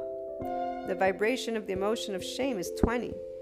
Anger, I forget. Fear is 100. Those are in the getting by and suffering, suffering and getting by state of consciousness, but it's also your body. When we learn from the executive coach that teaches coaches how to work under pressure thanks to rhythmic breathing, they do this diagram this is in the Inspiring Human Potential teleseminars. I shared the links to the TED Talk for you guys, but you can also reach out and I'll gladly share by email. Um, he shows a diagram. On one side, he has rage and anger and all the emotions that are in the descending emotional list that I read to you. On the other side, he has passion, and there's even one word that means it's not about apathy, but it's similar, but it's a state of calm. It's not boredom, okay? And he shows how, on the spectrum of the feelings that are in the sense of soothe state, we have 10 times our regenerative cells. And remember the epigenetics class, I talked to you about it, it was May or July, because they were talking to us about genes and how our words matter and, and how it recreates the specific, there's a specific name for this, the, these genes that are reproduced and that help our health, okay? In anger and upset and rage, you only have three times your generative cells. This is why people that are suffering age so much. And I always remember Gregg Braden when he shares in one of his seminars the story about when he went to the Tibetan monks and he asked, you know, why do people only live till 100? Because we used to be able to live longer, even though obviously people say, ah, it's not true. But there's writings in the Bible, 600 years old, uh, 1,000 years old. The monks talked about suffering and they said, you know, it takes the human body 100 years to transcend suffering. And he's like, huh, maybe that's why. And today I can tell you guys, enlightenment, the human way, is the most amazing thing ever. Because once you realize that suffering, yes, it's a state of consciousness, yes, it's a feeling, and yes, it's connected to what you've experienced but it's connected to what you experienced and organized as a child and then as a teenager. And those emotions are actually your nervous system reacting and responding. And therefore, it is all in your hands, meaning you can take those emotions and sit in compassion physiologically and then process those emotions if you direct your mind to neutrality and explore and transcend and function what's happening that exploration will involve what you know is right for you, but it will involve what's contrasting that, which brings me to the Abraham Hicks when he talks about you being the creator and you consciously choosing what you want. And when the opposite comes, the contrast, that's the opportunity for discernment, is the word they use. I like to use the word it's time to take ownership of the feelings and the thoughts and say, okay, this just happened. Am I going to point a finger and vilify call somebody evil or point this is deceit this is you know have that go on or am i going to choose neutrality and continue to explore both. So here's how i'm feeling. This was something that hurt me deeply. Here's what i know. I have an expectation. I had an expectation. I'm evaluating. What's what's being evaluated? Okay the ego self. This is in relationship to me wanting to be understood. So when I have these arguments with the family, they I just allow it to be the dynamic because there's no reason for me to the only effort I put is actually in the body and the emotion. It's to actually try and not engage with getting angry. and I don't get angry, but with getting agitated and then raising my voice and then starting a whole argument with my mother and or family members. That's I'm still working on that. Other than that, I don't feel guilt or shame or anything, and I'm not angry at them because it's a pattern of understanding here. We're not compatible in the way that we work effectively because I do it in a very specific way that instead is a trigger to the other and they're all my uncles, my mother, they have the same family, father and mother. Therefore, I in fact know exactly why they don't do things in a specific way, and I'm okay with that. And that's the zero place when you can be okay with engaging with something that isn't what your preference is, but you're not the only ego around. And you're not shying away from what your preference is either. To be able and do that is where you will not demonstrate arrogance, but you will also not shy away from expressing what you want to express. Now, this is also the part when you get frustrated, which is what happens, I'm not able to continue expressing my concepts in a, in a way that would be better. It is unnecessary, it does not get anything differently done. And essentially, that is exactly where, when you are working with all of you, you're always focused on the very person which matters and how the outcome of anything takes place. And the neutrality gets you to move forward. So, with, with disappointment, people, life, society, you get to allow yourself to know that those are things that are part of your knowledge bank about your human elements, your way of wanting, again, but you know that it's not the only way. And that's why you move into the space of, okay, there's also this, and I'm not going to label it as evil or unnecessary or with judgment. You still have those words. Like for me, when I'm arguing with my family members, for me, they're disorganized or they don't do things in a very categorical way. It's all last minute. I don't do last minute. I can do last minute, but in other in other things, and really not even. Like this is the place of knowing oneself and then working with it and being able to share that and speak it. So the part of us coexisting and being able to follow your calling is something that can happen right here when work or relationship something you want isn't coming your way that you feel very strongly about, what you get to practice for those who achieve that advanced place in the inner growth program and this constant 5D state of consciousness. So, enlightenment, your ultimate consciousness, you in transcendent function consistently in compassion physiologically, okay, with your parasympathetic nervous system, or at the very least, you're knowing if your breath is going shallow. And so you're like, oh, wait, let me calm myself. I don't need to get upset. You're working with your body, guys, your heart and mind. It's with you. Now, some people think this is not natural. That's why they say, but you're not being your true self. And here's where I say to them so, your default network at 10 months old is your true self. You want to stay that way. You want to stay the infant you. Because, oh, apparently you had enough maturity to think it through, huh? The autonomous nervous system is part of you. And it shows how to defend you as an infant. And then you started growing up. And you started to think things in your own way, including a potential shame cycle, inner critic, whatever it is that you have going. And I don't say whatever because it's not important. I say whatever to say, okay, now that you identified the very element that brings you hurt, let's let's move into the space of love with the shame cycle, with the inner critic, and I really mean with love, meaning that was the child self defending itself one way or another. Let's figure it out and let's move forward in the way that allows you to finally start following that calling with a heart that is in love with life and yourself and with others. And even though maybe still impatient, upset at others, you know, with elements of disappointment, those are your very next elements of growth. The expanded consciousness. It's what would life be if you didn't do anything, right? I mean, I can sit on a beach personally and read books all day. I'm sure I could. But would I want to? I don't know, and I don't have to decide because the reality is life isn't one note. There isn't one emotion. There aren't just, you know, one group of people. That's the whole part. There's not a replica of you. There's not a replica of me. And anytime you can talk to people, you may resonate on so many things, but you'll also find so many different ways that people explore the aspects. Like I was saying, the person who's a teacher, they will explain their lifestyle and life choices in a very different way than what I'm sharing with you. And it will be in a way of saying, I was led here by chance. It was not fate or destiny, or I maybe it will even be I don't really like it. I really wanted to be that lawyer with the briefcase because I like I still want to look that way. That is what would have made me feel perfect. And they're not acknowledging that they're perfect the way they are and that that feeling of perfection, where did it come from? So if we look back at that journal entry that I shared with you when I was 11 or 12 about being a lawyer, I use the word I want to be a lawyer because I love to argue and the money is good. And I forget what else I added.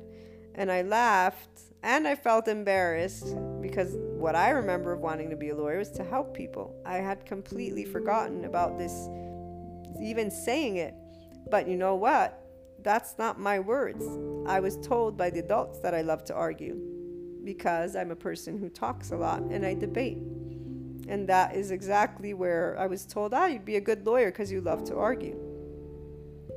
I don't argue with people. I like talking to people. Do I get into arguments? We can. Once you know enough about people, you you you disengage from them sooner than later. But the ability to be on a journey that is involving your calling is really fantastic, which makes me think of finishing to read to you calling and action following a strong feeling that brings you to pursue something professionally and or as a way of life is a calling. Calling and inner growth. The journey to find your calling brings you to understand yourself find yourself and make decisions. All of which bring about inner growth thanks to the entire process of exploration that you go through as you pursue and look to identify your calling so, again, when we look at the de- definition, the calling is an impulse toward a particular course of action, especially when accompanied by conviction of or of divine influence, excuse me. And it's a strong inner impulse. Then, the second definition, the vocation or profession in which one customarily engages. Your calling is what you have been following most likely in one way or another your entire life. It is and are including motions and subject matters that are of great importance and that you can expand and express to more people in different ways. The part about working with your emotions, it affects your day to day life. It affects the way that you can experience those very contrasts that take place so that you may stay energized, so that you may stay passionate. When I did the recent uh, tarot consultation with a family member about career, it showed clearly that they will not have an easy path to gain the sustainability they want, but that this job that they've chosen, this path, is theirs. Is their it is their soul's purpose. Okay? And it also said, this is what will block you or create a challenge for you to make money if you don't stay passionate when the hardships come. And it isn't because of suffering, guys. This is that whole cliche. Put that to the side. My regular listeners know this by now. Suffering is your body being afraid of something. You're, you're meeting the contrast. Suffering is you being scared and are helpless and are reactive. You don't have to stay in suffering. Life is a word and it does not have to involve suffering. Suffering comes from the body as your ego self and your nervous system are reacting with your flight fight response that has been organized by your emotional brain hemisphere from your 0 to 2 years of age and really that default network, your autonomous nervous system from your 10 12 month self. If you're an empath, light worker, grid worker, we have a very different uh, element that also contributes to that same autonomous nervous system. I'm not going to get into that today, but if anybody's curious, reach out. We'll set up a separate episode through Patreon membership.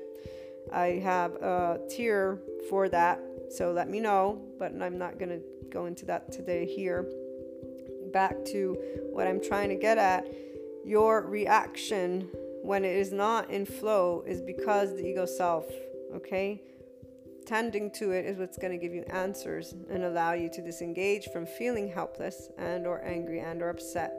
You're going to disengage from a network, a default network, a pattern, a habit that came at a level of you not being in this mature place you are today reason why old people get the way they get is because they think now that I'm 80, 90, 100, all the experience I had and the reality I lived is the right one. And that's it. They don't realize if they have not worked with those emotions of suffering that they're carrying with them trauma from their infancy, their, you know, generational and yada yada. It doesn't affect their tangible life experience. No they probably can live just like the millionaires that live a life and they continue to have all the things they want. The life that you live is not only the outside, in fact, it's the inside primarily, and there are those who are rich and suffering. And how sad is that? Because a person who has everything but can't appreciate it, well, I would say that they might as well be under a bridge because they're not making use of what they have, essentially. They're not filling that void. In fact, they're consistently in the void, and it's without any, in fact, judgment. I look forward to supporting any person that may find themselves, you know, hey, I, am in this place. You want to help me to get on a path towards my personal development, not the symptom relief, the actual awareness I have an ego self, and there are elements that are unsatisfactory to me. There is a calling, there is something that I want to do. There are aspects that I want to fight for because it makes me angry beyond a reasonable shadow of a doubt that this is happening in the world. Then to realize that the anger doesn't serve you. What did the executive coach teach us? Anger, rage, passion. They create the same chemistry, they release the same amount of adrenaline but one has 10 times regenerative cells because your body's not contracted, your consciousness is not contracted. You're not fighting an invisible war with your body. I will accept a person who is in a life threatening situation, any of us, we will be in our fight mode. The reason why a person grows up and stays connected to specific emotions with that shadow side is trauma based and or that wrong right as an infant the same way the child in that video does not play with this noisy game because the other adult yelled is the same reason why we're we're we're in relationships with certain things. And i'm going to use the example of the poop thing again which is silly but it's not or the burp thing.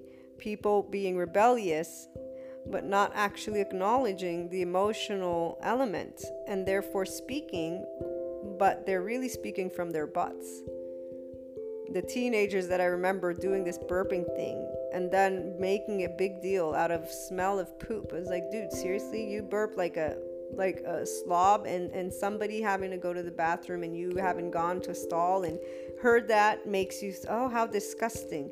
Like what is are we are we not really realizing that's this element of futility and really it's more than futility it's it's a emotional relationship to something that is a natural bodily.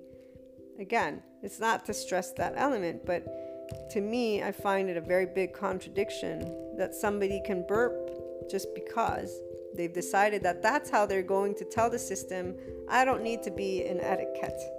And yet, you know, you're going to think of something that is again natural and good for the body as a as a negative and create an embarrassing. This is that part, the dark um, shadow side uh, of someone. It can be something that little, but it's that big to them and it impacts their day to day life.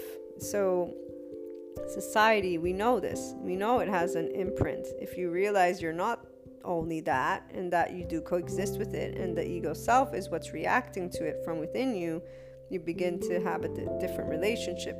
My calling, for example, I found it at eight. I want to help people, and I followed it. And in fact, when I was presented by many that I was not pursuing it because I wasn't in the specific job that I should be now that I have a master's, and I didn't have the specific lifestyle that I should be because I'm uh, educated, whatever. This was all society and people though that care and just wanted to make sure of my well-being but they're also presenting to me societal norms. And the minute again you know yourself well enough and you trust yourself that's the part with inner growth and following your heart that you gain because you say wait i am my ego myself. The world revolves around your choices and the career choice, your calling, what means the world to you, is what you want to pursue. This is the minute you start disengaging from this system and re- recognize what is not working for you. And that's also when you begin with your own calling to start voicing as a mediator because you begin to be able to see farther and to recognize with neutrality and impartiality wait, I don't need to judge these people or the system. This exists because X, Y, and Z. It has its role, and there are people that actually do still find their worth from that. The first nervous system's response is that engagement. So, that average mediocre, the one who stays within their looking from outside to outside from within, like the one person who is in their calling but they're never going to maybe acknowledge it because when they look to the past, they still look at it with their hurt and disappointment. In fact, this is a perfect another example. They were left by their partner after 10 years. This partner revealed they they understood that they were not meant to be. They matured enough once they were finally healed that they were not meant to be. And yet 3 3 years down the line, or however many years, two, I forget at this point, the person's married and they're upset. They're sad about it. It's weird and sad. And here is where I understand they're processing emotion, so this is surfacing so that they may mature and process it. At the same time, me, I see that they have the knowledge, the deep knowing came. This isn't a person for me. It makes sense that we are broken up. I didn't appreciate the behavior. However, I get it. The part that is not here, which is why the person is still in the upset, is their own ego self having been disappointed and feeling hurt and labeling that person. They haven't brought themselves to neutrality where they've actually made peace, and so that they can be happy for the individual because they recognize they weren't for me. I know this. I knew this. I found it out. I went through some upset, but you know, they're not. Now, it's different, obviously, if you're being, uh, how can I put this? If you are in a space of other elements, okay? Other elements meaning maybe there's, um, there are things that weren't said or whatnot, that would make something less clear. However, the minute you are acknowledging that anything that has left you has left you for whatever it may be, and you're making peace with it, this is that part where you achieve enlightenment for you. So you don't have suffering when you see that they've created their life, they're moving on, and they're happy. When you see people that have essentially rejected, let's put it this way, you, and you're able to be happy for them that's when you can know that you're not in a place of any more hurt. And, and although this is not about calling, it is something important for all of you, I know, because relationships are important. Same thing for things of work related that don't come through. I'll use my UN example. When I wasn't getting hired, as I was sending these um, CVs, and I was sending many CVs, and I have a master's, I'm a straight A student, I have optimal grades, I'm smart, everything. I question why. Why am I not getting, you know, these jobs? I know I'm worthy. I know that I'm doing all the right things. I was taught what I needed to do. What is the deal here? And here's where some people will put that whole worth thing in there. The minute I questioned it was the minute I knew, no, I am worthy. I know my I know what I have and I know what I don't have in qualities. I might not have a perfect memory, but give me something to do and I will do it and, and be committed to it, and you'll get it the way it needs to be and more. And so it was then that I realized this maybe isn't the job for me. And I simply posed the question Would I feel that I was helping humanity the way I decided my calling was as an eight year old, seven, eight year old. I want to help people. And I had the visual and I saw it. I said, no. And I said, okay. Then obviously, my fate, my destiny is moving forward. I just don't know what that looks like. And in the meantime, I began my online marketing career. When you don't allow the external to define you, but you follow your heart and then you coexist. So, of course, you're pursuing growth because you're exploring those conflicts with the human elements, the essence of you, the unknown of life elements. And then now with the body element, you know that your autonomous nervous system has stored. So, there are areas that have been stored in a specific way. Everybody's different. I am an inclined, empowered ego self. My mother allowed me to talk, meaning I could argue with her. Now, she doesn't appreciate it all the time, but she still allowed me freedom of speech. And therefore, I was able to tell her how I thought and felt and yada, yada, yada. In fact, the day she said, Should, Why didn't you just become a nun? It was in this argument we were having. And I was like, Because I don't want to become a nun. That's not what I want to do when I grow up. And this is where I'm trying to let you in on a very specific input that you only know of you. Did you stand up and do you stand up for what you believe in without imposing it on others, but allowing yourself to sit in zero and know your worth and know what you believe in and know what is for you? I know all of the things, friendships, relationships that are for me why, what, where, how. I have no question, never have, still don't. And this is exactly where, when I was using that example, even if you are realizing that something hasn't gone, okay, the way that you will know and or feel it's meant to go. This is for my empath people. The part about knowing that your deep knowing is your deep knowing and not doubting it. This is when you're in that empowered self ego in the advanced place of the inner growth program, impartiality.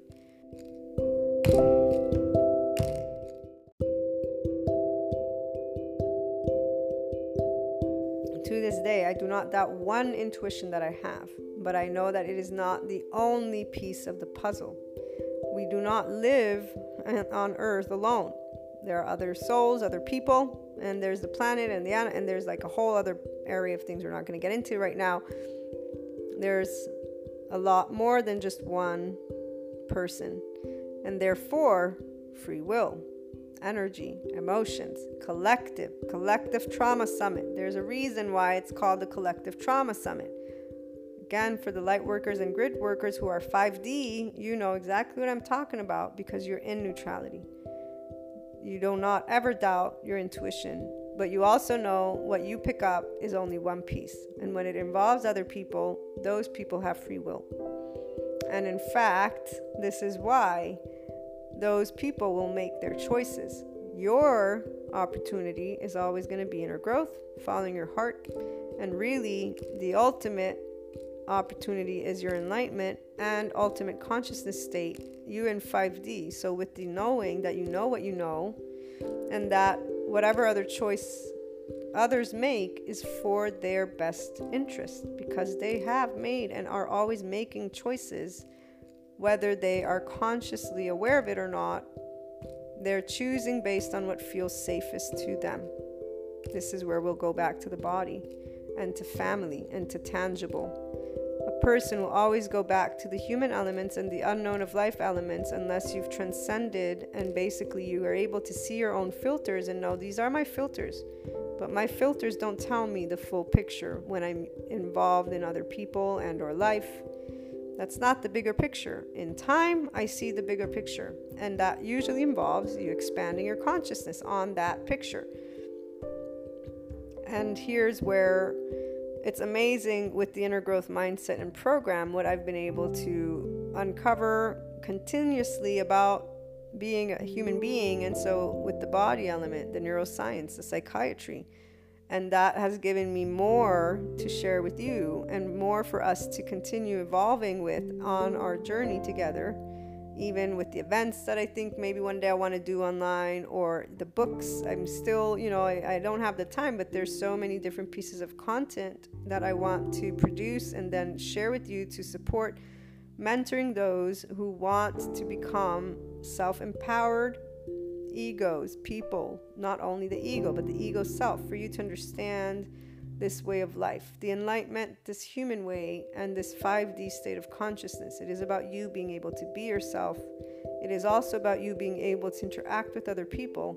And so, if rejection happens, it is about you knowing, okay, this is going to be my opportunity to transcend attachment on all levels, to not doubt yourself, to continue to believe in unconditional love, neutrality, and it isn't about believing in an outcome. It's about believing in yourself and in the unknown elements of life, about not holding fear. You're saying, I know I'm afraid and I know I don't have this and I don't have that, but I don't want to store and stay in suffering or in getting by. I can stay in flow and I can continue to accept reason, be willing to learn, and I can continue to enlighten. And if it's not joy, it's at the very least peace. So, the example I was giving you, when this person comes and says, I'm sad that I'm seeing this person move on, they are using an outdated mode of thinking. And what it is, is they're thinking of the past and they're thinking of the rejection and they're thinking of it with a hurt ego. It's not an empowered ego. The empowered ego says, you know, this was perfect. It looked really good. I could have done it, but it went differently. Oh, they're happy. That's wonderful. I'm happy for them. And whatever remnants of sorrow, if you will, is really your remembering of the love and the ideal character traits of that relationship. And here's where I always think of Abraham Hicks. One of the episodes I watched of theirs was where they were saying, you know, when you meet partners as they come and go, they're really making it clearer and clearer what type of partner you want. And those who were part of that conversation were all in agreement because they're following that philosophy. When I look at people and their ways of moving forward with partnerships, I can see that growth with all of the ones who are particularly focused and feeling that they really want that. And what I mean by that, this is their soul age group, guys. They're they're committed in a specific way, feeling wise, is what I'm talking about, to learning about self worth, unconditional love, and to give and take and receive equally with trust. So they're learning to be in zero most of the people that I know, except for the empowered ones, most of them are not aware of their ego self, and therefore, when they are suffering, they are sitting in their suffering versus being in neutrality. The empowered people are in neutrality and they're evaluating with transcendent function the things they like, the things they don't like, the things that hurt and the things that they would want or not want. And every time they're moving forward, what does this mean? So you realize, okay, this was an expectation. Right now, I'm upset because it didn't come through. Okay, so what can you do next? You just keep moving forward. The reality is you accept because whatever it is that didn't come, you're wanting to create a feeling of acceptance. It's not only the mind, which is why, like the individual, that is in a state of upset with the person who moved forward and got married, the the way you can know if somebody is inclined to be empowered and in 5D and aware is the way they word something. When you word it with ownership is when you are healing and moving forward. And ownership is about being in zero. So you are also acknowledging if you're pointing a finger, meaning if you're upset at the individuals involved. And you're going to be able to express that. So I'll use me as an example. I can definitely express, like with my one friend, the I am unhappy with the fact that he's choosing not to share with me what's going on, but I accept and know that this is that their their personality, this is how they are, and I laugh in a loving way about it because at the end of the day, I know what's important. They're well, they're alive, they're working, they're leading their life the way they want to lead it. Doesn't mean that they're leading it in their best way, but their best way for me is different. Their best way is what matters because it's their life, not mine. And if they're happy, I'm happy for them. Because any other element is really my own ego, and that's egotistical. And you're then applying your own idea of what another person should do in their life and or be. That's selfish right there. So the suffering is selfishness. And which is why it becomes kind of um, not futile the person who becomes aware of this becomes aware of the fact that you're hurting yourself for no reason. I mean, you're really trying to cling on to something that isn't. That's it. Now you can focus on it, but the minute you're focusing, this is where you either one up or one down. Another example the one person who is defending their twin flame one minute, against them the next minute, humored by what's happening, and then suffering as well. They have not actually allowed themselves and are not allowing themselves to be in a state of neutrality. In fact, they, they expressed their sadness, so they're still working with the emotional element. Why? Because they're still actually working with the ego self, but the thing is, they're not acknowledging that they're being selfish. And what I mean by that is that they're wanting an outcome that is clearly saying this isn't happening. Now, this is where that person also says, But I know that this person is this to me. So they're also spiritual which is why people in that realm they get into the ego spiritual and that doesn't mean they're transcending and moving into 5D at all. No, in fact, they're not. Because it doesn't matter what you've learned, you're not better or less than any other person. The spiritual awakening is of the individual, and it doesn't mean that they will be embracing any concept. It's actually their own expansion, their consciousness. I use the word spiritual, I should use the word consciousness. It's their consciousness journey their calling will be fulfilled. Now, if they choose that they're safer where they're at because they are happier with that, that means that's what their consciousness is ready for. Which is why a person who is truly enlightened is aware of this, and therefore, at a certain point, they're able to be happy because they know the person is doing what they feel happy with. Why? Because you're in 5D, guys, and you're not judging whatever their environment is, whatever their choices are. You know that that's not yours to judge. Same way with this friend. I don't judge their choices. I just uh, am not appreciative of them not sharing me with with me what's going on, and it's because I care, which is egotistical. It's selfish right there. See, that's also why I don't impose and hammer them to death to try and get them to call me, but at the end of the day, the part about rejection is very simple. If you know your worth, you're able to work with the suffering. If you know that you are, like all others, using a mindset that was given to you as well, you can work with that. So, the part of thinking of what is polite or not polite, what is lovable, not lovable, everybody has different ideas. Even though people want to say we all have the same, no, no, we don't we will speak the same words, but we will not mean it the same way. Perfect example is my international relations and diplomacy masters. We had a course where we played out the UN meeting council. All of us outside of the classroom talked about world peace. We got to these tables and we were almost not able to make the negotiation happen. And this is like 10, 15 people that talk about world peace and love and light, okay? So, there's clearly an element always of ego self. Now, people find their group, but there's more than one group.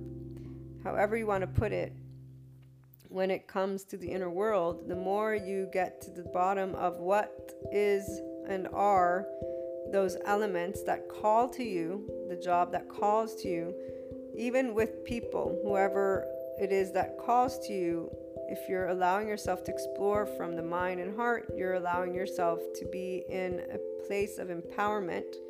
When hurt, anger, all those other emotions are involved, if you can start practicing neutrality, you're going to help yourself evaluate with maturity, and then you can push yourself to go beyond the elements that are of hurt. Now, again, for those who may think that's not one's nature, then I'll say it again. You have an autonomous nervous system that has three main responses side engagement, flight, fight, freeze, pause. Your emotional brain hemisphere develops from 0 to 2 years of age. Your rational brain hemisphere develops from 3 years on. By the Body Keeps the Scorebook by Dr. Bessel van der Kolk. You can learn about this breakdown yourself. Next is remembering that by six months you will have your first night terror where you recognize you're not one with your parent, conscious of that. And by six months is when your body, which is your nervous system and brain, knows it needs to attach, it needs a figure to live. And so that figure will be whoever it is that's tending to you. Your brain needs to regulate, meaning it regulates emotion. If you're crying all the time and are upset, you're not in a safe space. Your parasympathetic nervous system kicks in when your mother or father holds you in their arms and lets you know everything's okay, comforts your actual body. So, you have a default network that you begin utilizing by your seven years old with other children. Your flight fight is organized at your infancy. There are implicit and explicit memory. Implicit memory involves your procedural memory and your emotional memory. Go to the first week of May, is when I think I talked about this stuff. Uh, explicit autobiographical memory, semantic memory. Okay, so those are the things that you have in your consciousness. The other stuff is on in the body. It's not you in consciousness, but pay attention to your body, breathing. Do you get agitated? And stop that, meaning rhythmic breathing, because that regulates your nervous system. Rhythmic breathing is you breathing in, let's say, four seconds inhaling and six seconds exhaling. Or do seven inhale, 11 exhale. This is was given to us by one of the psychiatrists on the classes that I'm taking. So, seven seconds of inhaling is you with your autonomous nervous system, the somatic, uh, parasympathetic, sympathetic, excuse me. Sympathetic nervous system is engaged. That's the flight fight. When you're inhaling, when you're exhaling, it's your soothe response. It's the parasympathetic nervous system. Okay, so doing seven seconds of inhale, 11 seconds exhale.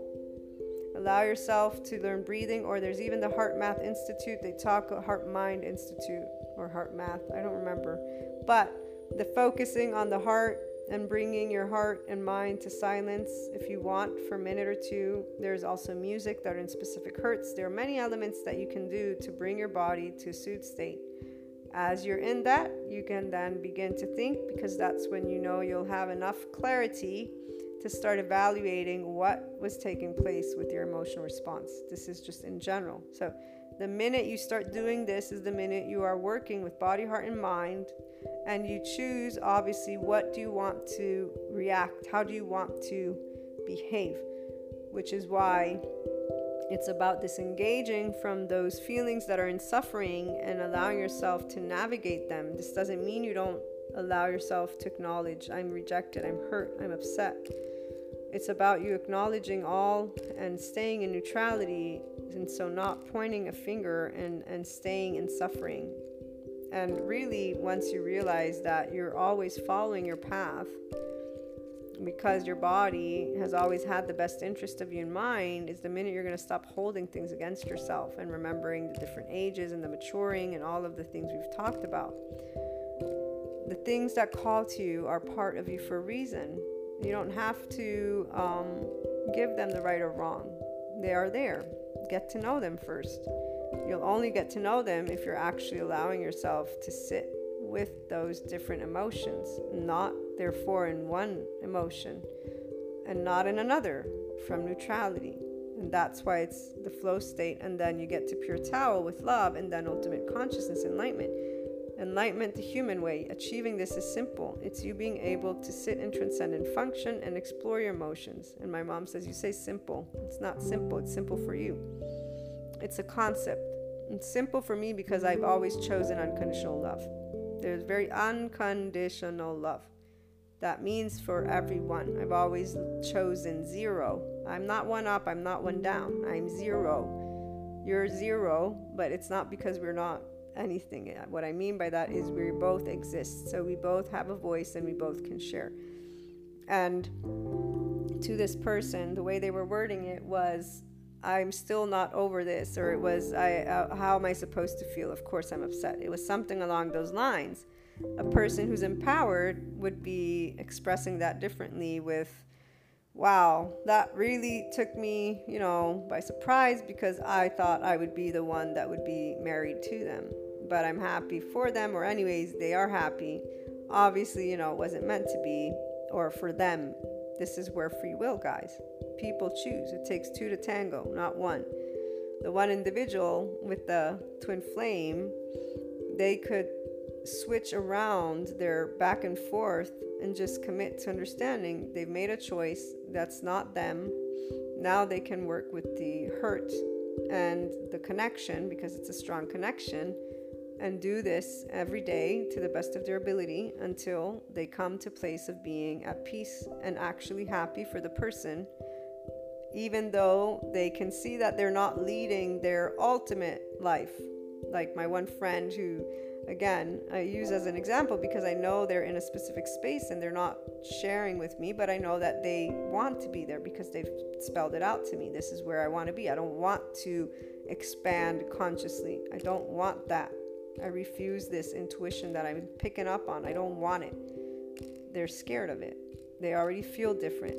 And that's, in fact, exactly why they probably don't want to talk to me for a bit. They're going through some stuff that they want to work through on their own because they're not here to hear about the expanded consciousness version. They don't want that and they don't need the symptom relief. They're very strong and ownership person. The same way they made the choice of not expanding their consciousness, they also willingly choose how to handle everything. So they don't need, in fact, they're friends for reason. We don't need each other. We support and give each other support in the best way possible by unconditionally loving each other, which is where I'm going to leave this. I hope it helped you all with this uh, lovely, lovely um, calling that we get to experience in different ways, no matter what that age is.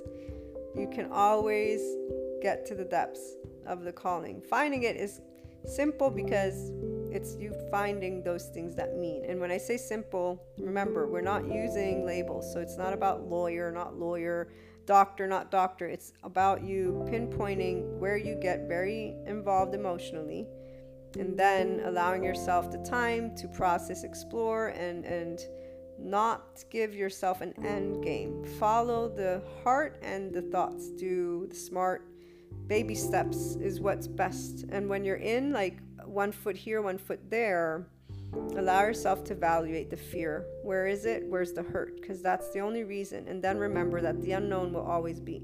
So if you're focusing on the outcome, you're not transcending the fear element because you can't know the outcome. You have to do it, you have to take action. And then you'll find out if there will be acceptance or if there won't be, if it'll become, if it won't be. Once you've tried it all, that's when you know, okay, I did everything I could. Nothing is, you know, and that, like, when it comes to people, for example, is very, there's a very simple indication once you've tried it all that there's not the continuation. The same thing for a job, like with the UN, I had done everything I needed to do. And I realized, okay, I did everything, everything. There's not one inch left for me to do. I know this and here's the minute I had my aha moment. It's very different when you're doing societal engagement, by the way. When you're following your heart, you don't ever have doubt with people or or work or anything. You know what's yours. This is why I was saying I believe both in fate and destiny, but it isn't set in stone because there are things that must be done, if you will, but it isn't in a way that you have to either. It is amazing once you I don't know about you guys, but when I got clear on that, I was like, wow, that infinite spiral, you know, the eight is that, that's all I can think of because it really is an infinite, but it's always expanding once you are not afraid of it. and not being afraid of it is because you have found your calling and you're following it, and it isn't something that looks like something. It's your actual heart, the ego self. It's you with your virtues, your vices, and the people that are in your life it's you being able to take moments of hurt and make the best of it, not because you're thinking positively, because you're actually working with the unconditional love for you and others. You're working with compassion and neutrality. You're in 5D, you're in the expanded consciousness, in that enlightenment. And so you're always able to go to neutrality and into transcendent function and explore duality and move on with that piece of information and more and the way you express anything you're experiencing it is in a way of I know that this is, you know, taking this emotional uh, toll, or not toll as if it's tolling you, but this emotional situation is what's happening. These are my contemplations. This is what I know I can do. So here, you're thinking, but you're not feeling as if you're overthinking because you're not in suffering. You're actually evaluating everything that is yours body, heart, and mind from that place of what means something to you that much. And you're not doubting the ego self, you're in impartiality and you're evaluating and simply doing what you can. Okay, so what are my actions today? What can I do? And you move forward. Looking forward to your thoughts and experiences. Call in or leave a voice message on Anchor, and we'll be back again with another episode.